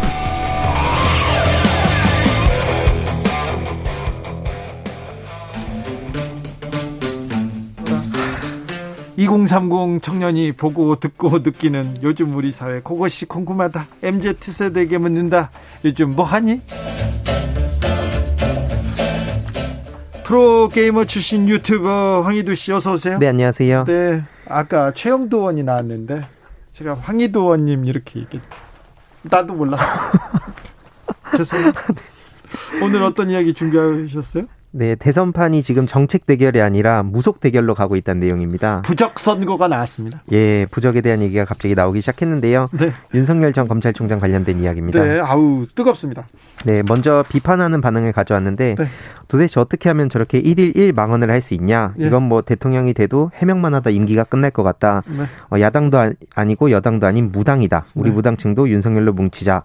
뭐 이런 반응도 있었고요. 네. 또 응원하는 목소리도 있었는데 아무리 흠집내기를 하더라도 화천대유가 가려지겠냐. 얼마나 흠잡을 게 없으면 이런 거 가지고 몰고 넘어지겠냐. 네. 뭐 왕을 쓰던 욕을 쓰던 무슨 상관이냐. 이렇게 좀 대비가 됐습니다. 아, 그런 사람들도 있어요. 네, 청년들의 반응은 어떻습니까? 솔직히 왕자를 쓴 거는 그렇다 치더라도 네. 토론회 때마다 3번이나 저러고 왔다는 게 기이하다. 그냥 해명을 애초에 깔끔하게 했으면 됐을 텐데 왜 이렇게 조롱당할 짓을 스스로 했냐. 뭐 이런 지적도 있고요. 네. 또 내년 면접장에 왕자를 쓰고 한번 가볼란다. 그래서 직접 시험해보겠다. 뭐 이런 얘기도 있었고 네. 최소한 시즌2냐. 그래서 왜 무당을 왜 이렇게 다들 좋아하는지 모르겠다. 뭐 대선 토론에서 사라진 개콘이 왜 다시 등장하냐. 뭐 이런 반응도 있었습니다. 네. 얼마 전엔 안수기도 받고 이번엔 무속인 뭐 이렇게 얘기 나오네요. 네, 맞습니다. 네, 원래 정치인들은 기불릭이라고 기독교, 불교, 가톨릭 다 믿는다고 하는데 이렇게 또 왕자를 3번이나 계속해서.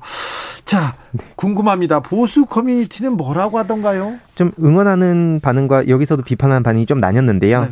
응원하는 얘기는 뭐 왕자가 도대체 무슨 잘못인지 모르겠다. 무속인은 대선에 개입하면 안 되냐. 무속인은 대선에 개입하면 안 되냐 이렇게 얘기해요? 예. 이건 너무 옹호한다고 해서 너무 하는 거 아닌가? 그래서 그 내용보다는 네. 주로 보수 커뮤니티에서도 비판의 여론이 좀 더 많았습니다. 네. 훨씬 많았는데 뭐 십자가 그리거나 그랬으면 욕을 안 먹었을 것 같냐. 네. 이런 일부 옹호도 있었지만 결국에는 정신 못 차린 것 같다. 굉장히 기분이 나쁘다. 그리고 윤석열 캠프의 해명에 대해서 더 기분이 나쁘다는 반응도 굉장히 많이 이어졌습니다. 그런데 왜 윤석열 캠프에서는 뭐 손가락 위주로 씻었다 이런 얘기를 하거나 다른 얘기를 하지 않습니까? 오히려 더 논란이 될 말이고 조롱받을 말인데 이 논란을 조금 흐트리는 거 아닌가 그런 생각도 해봐요. 그러게요. 사실 무슨 이유인지는 저도 정확히는 알 수 없지만 네. 오히려 확실한 것은 처음에 깔끔하게 해명을 했더라면 이렇게까지 논란이 안 됐을 텐데 지난 주말부터 지금까지 계속 논란이 이어지는 듯합니다. 논란을 오히려 옆으로 이렇게 좀 흐트리려고 하는 거 아닌가 이런 생각도 해봅니다. 2580님, 기다려지는 황희도 의원님, 항상 올바른 내용 감사합니다. 황희도 의원 화이팅입니다. 그냥 의원, 다른 의원 해요. 청년 무슨 의원 없습니까? 아, 네, 저는 네. 계속 다른 할 일이 있어서. 아, 알겠습니다. 1788님, 점집 안 가본 후보 있으면 그 사람 찍겠네요. 가슴에 손을 얹고 생각해보세요. 난 떳떳한가를. 저는 점집 가본 적도 없고요. 믿지도 않습니다. 제가 사회부 기자, 기자 천연병실에 시절에 점쟁이들을 좀 본 적이 있어요.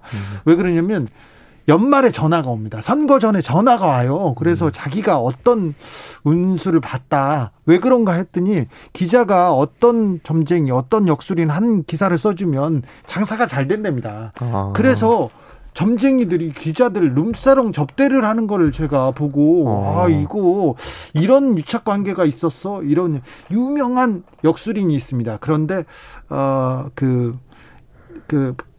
남자친구를 숨겨둔 애인을 기자로 둔 사람들도 많이 봤어요. 그래서 제가 좀 점쟁이 역술인들을 절대 참 믿지 않습니다.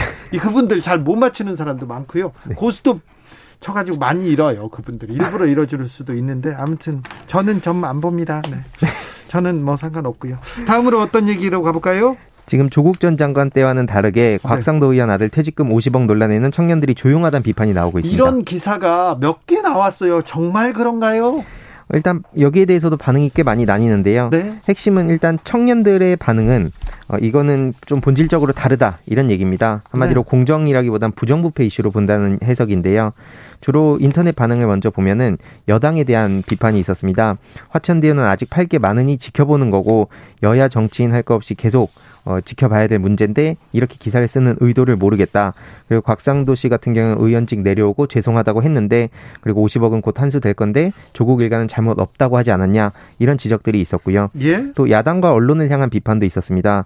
조국 전 장관 때 그 불공정했다 치더라도 70군데 뭐 주변까지는 100군데로 알려졌는데 그렇게 압수수색을 할 일이었는지 모르겠다. 이것도 마찬가지로 공정이나 따져야 될 일이 아닌가 모르겠다. 뭐 이런 반응에다가 이걸 두고 어떻게 온갖 혜택을 누렸는데 불공정이 아니라 부정부패로 단순하게 치부할 수 있냐. 납득이 안 간다. 그리고 언론에서 그때 수십만 개의 기사를 쏟아냈는데 기자들이 보도를 열심히 안 하니까 선택적 분노는 사실상 기자들이 먼저 한 거다. 이런 반응도 있었고요. 청년들 입장은 어떻습니까? 청년들의 반응은 주로 곽상도 아들은 왜 그렇게 비판을 안 하는지 자신도 몰랐다. 그러니까 이런 지적에 대해서 어느 정도 공감한다는 반응도 있었고 또 왜 이렇게 조용하냐. 만약에 조국 딸이 50억을 받았다면 어떻게 됐을지 일단 서울대에서 바로 성명 내지 않았겠냐 이런 지적도 있었고요. 네.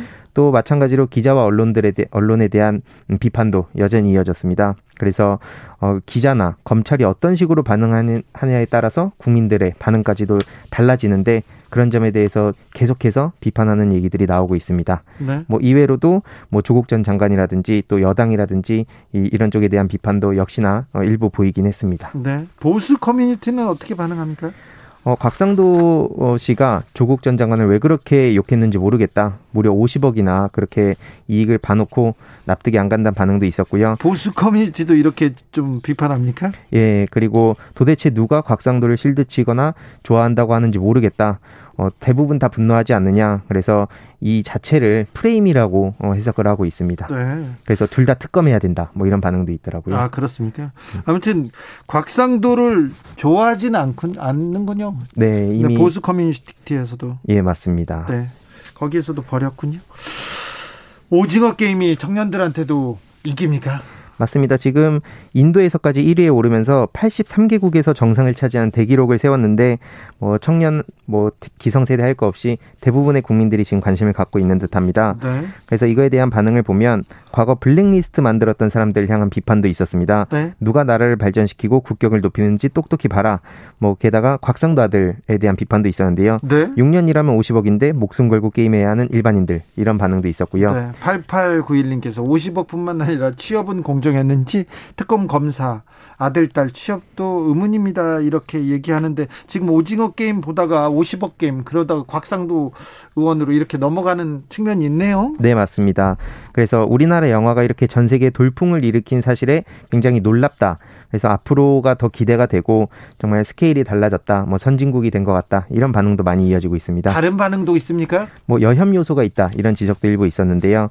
이거에 대해서는 또 뭐든지 그냥 다 여혐으로 몰고 가는 거 아니냐. 또 이런 식으로 반응이 나뉘는 상황이기도 합니다. 청년들의 반응. 여혐은 죄송한데 여혐은 어디에서 나오는 거죠? 그러니까 그 안에서 여성에 대한 캐릭터가 뭔가 굳이 들어가지 않았어도 될 장면들이 있어서 너무 불편했다든지 여러 가지 방법으로 살아남는 다양한 인물을 표현하는데 왜 항상 여자의 무기를 성으로 삼냐 이런 지적들이 있었습니다. 그렇습니까? 여혐은 아무튼 잘 몰라 봤는데도 나는 모르겠다 그런 분들이 좀 많아요. 청년들의 반응은 어떻습니까? 프랑스 가서 달고나 장사를 하고 싶다는 반응이 굉장히 많더라고요. 그래서 에펠탑 앞에서 달고나 팔고 싶다. 이 달고나 열풍이 지금 또 굉장히 많이 불고 있는데 한국에 있는 게 한이다. 그래서 코로나 풀리면 또 해외로 나가야겠다. 이런 반응도 많이 이어지고 있습니다. 네, 달고나가 프랑스에서 또 사랑을 받을까요? 아, 네, 보수 커뮤니티의 반응도 궁금합니다. 예, 앞서 말씀드렸던 그 여혐이라는 그런 주장에 대해서 공감하기 어렵다는 반응이 있고요. 오히려 여혐이란 걸 보고 오징어 게임을 인생 드라마로 정했다 이런 반응도 있었고. 보수에서도요? 예, 그리고 앞으로 드라마나 영화에 나오는 여성들은 완벽해야 되는 거 아니냐. 공유 씨가 뺨 때린 거 보면 남혐 요소도 있을 텐데 뭐 이런 얘기까지도 이렇게 있으면서 많은 의견들이 나뉘고 있는 상황입니다. 그렇습니까? 여성을 성적 대상화한 측면이 있습니까? 그러니까 이게 굉장히 복잡하게 얽혀 있는 상황이다 보니까 네. 뚜렷하게 답변을 하기가 되게 어려운 상황이고 네. 이거에 대해서 또 많은 충돌이 앞으로도 계속해서 벌어질 수밖에 없다고 생각합니다. 그래서 이거에 대해서 개인의 생각을 당당하게 밝히는 건 좋은데 너무 극단적으로 몰아가고 네. 이렇게 사냥하듯이 되진 않았으면 좋겠습니다. 예전에는 그냥 지나갈 수 있는 장면들이 요즘은 그 여성, 그 페미니즘의 관점에서 지적을 받기도 합니다. 여성을 성적 대상화하지는 않았는지 콘텐츠를 제작하는 쪽에서 좀 시대적 민감성 조금 고민해보고 좀 잘 파악해야 될 것 같습니다. 다음으로는 어떤 얘기 만나볼까요? 네, 마지막으로 플랫폼 독과점 논란에 휩싸인 카카오가 지금 사업을 하나둘씩 정리하고 있다는 내용입니다. 카카오에 대한 그 인터넷 여론은 어떻습니까? 대부분 좀 비판의 이야기들이 많은데 네. 또 반면에 규제를 너무 그렇게 나쁜 거로만 몰고 가는 거 아니냐 이렇게 좀 일부 그런 의견들도 있긴 했습니다. 청년들은 어떻게 생각해요? 청년들 같은 경우에는 수수료 장사에 대한 비판이 많이 있더라고요. 네. 그래서 수수료 장사 그만했으면 좋겠다. 근데 또 반면에 헤어샵 같은 경우에는 가격이 공개돼 있어서 편했는데 네. 이제 이걸 이용할 수 없게 됐다. 이렇게 좀 크게 보면 그렇게 두 가지로 나뉘었는데 핵심은 이제 편리함이냐 아니면은 뭐 결국에는 이런 과도한 문어발식 기업에 대한 비판이냐 이렇게 나뉘는 듯합니다. 네, 보수 커뮤니티 반응은요? 이거 그 규제에 대해서 좀 이게 과연 맞는 건가 싶다, 납득하기 어렵다 이런 반응들이 있었고요.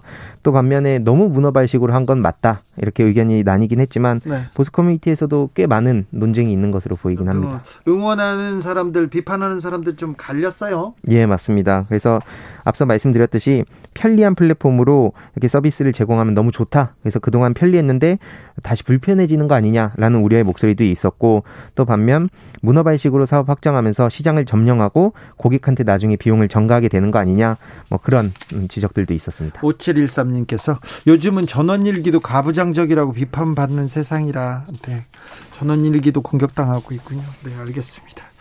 요즘 뭐하니 유튜버 황희도 씨와 함께했습니다. 감사합니다. 네, 감사합니다. 오늘도 수고하고 지친 자들이여 여기로 오라. 이곳은 주 기자의 시사 맛집 주토피아 주진우 라이브.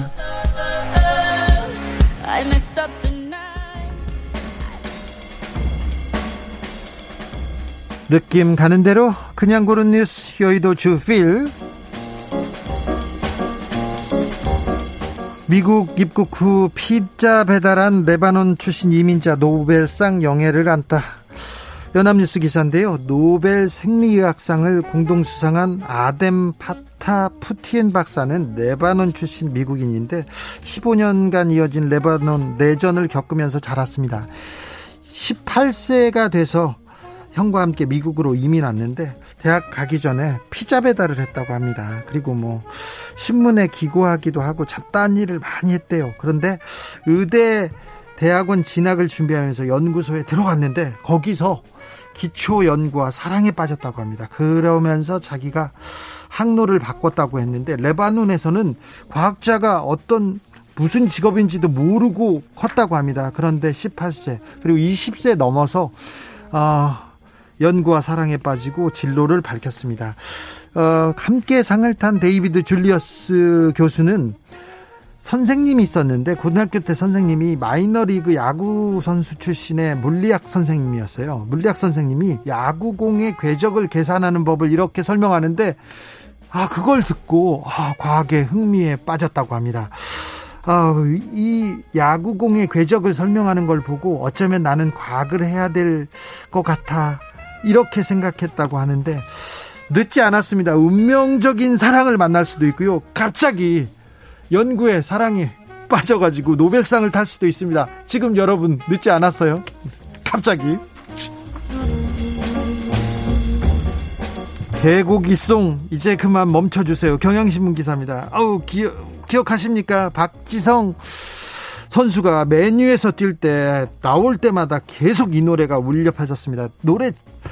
노래는 어떤 가사를 담았냐면요. 박 네가 어디 있어도 너희 나라에서 개고기를 먹어도 그래도 쥐를 잡아먹는 리버풀 애들보다는 더 낫다, 이러면서 응원가를 불렀는데,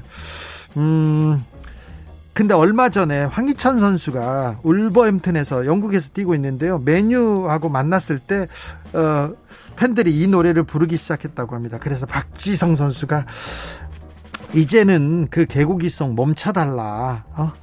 이제는 멈춰달라. 이게 응원가이지만 한국인 그리고 아시아인에 대한 인종차별로 비춰줄 수 있다면서 이렇게 얘기했습니다.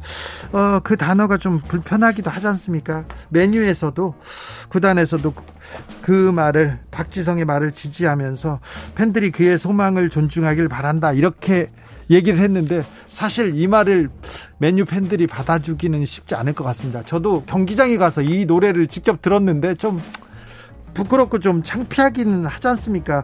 우리 개고기를 먹는 거에 대해서 반대하는 사람, 그리고 거부감이 있는 사람들도 조금 있어요. 많아요. 그리고 많고, 생각해보는데 한국 사람들이 다 개고기를 먹는다, 이거는 아니지 않습니까? 좀 바로 잡기를 바라는데 좀 잘 될지는 잘 모르겠습니다. 이 축구 팬들이 그 말을 잘 들어줘야죠. 예, 걱정입니다.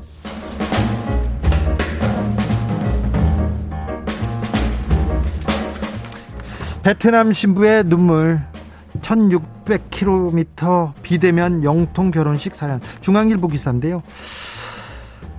코로나로 의료진의 고군분투가 길어지고 있습니다. 그래서 이런 딱한 내용이 나왔는데요. 베트남 간호사 의무 디앱 씨가 지난 7월에 호치민시에서 상황이 심각해지자 하노이 병원에서 떨어진 호치민으로 이렇게 지원 근무를 가게 됩니다. 원래는 하노이에 살았는데 호치민으로 1600km 떨어진 곳으로 지원 근무 나갔습니다. 그런데 결혼 날짜가 다가오는데 코로나 상황이 더 나빠져요. 그래서 디앱이 환자들을 두고 자리를 비울 수 없다고 이렇게 판단해서 신랑과 논의 끝에 비밀리에 신랑하고 영상통화로 결혼식을 이렇게 치르기로 했습니다. 병원 창고에서 혼자 조용히 영상통화로 결혼식을 치르려고 했는데, 우연히 디앱의 통화를 듣게 된 간호사 동료들이 병원에 알렸고요. 병원에서 그리고 주변에서 이 결혼식을 축하해줬다고 합니다. 그런데 이 신부도 그렇고 신랑도 그렇고 너무 이 마음이 아름답지 않습니까? 병원 부원장은 너무 어려운 상황 속에서 신부가 밤낮 없이 애쓰고 있다, 신랑과 함께 하루빨리 다시 만날 날을 고대한다, 이렇게 했습니다. 전 세계적으로 의료진이 이렇게 고생하시면서 자기를 희생해서 결혼식마저 이렇게 영상통화로 치렀습니다. 영상통화의 결혼식이었지만 정말 값지고 아름다운 결혼식으로 세계인의 축복을 받을 만합니다. 루시드 폴의 보이나요 들으면서 저는 여기서 인사드리겠습니다. 오늘 돌발 퀴즈의 정답은 코스피였습니다. 코스피. 8683님, 코스피 제 계좌도 코피나요? 네, 이렇게 얘기합니다. 내일부터 또 시험 기간입니다. 청취율 조사 기간이 시작된다고 합니다. 네, 많은 응원, 많은 참여 부탁드리겠습니다. 도움이 절실합니다. 아시죠? 전화가 오면, 015 전화가 오면, 그냥 주진우 라이브 하면 보이스피싱에서도 안전하다는 걸. 저는 내일 오후 5시 5분에 돌아오겠습니다. 지금까지 주진우였습니다.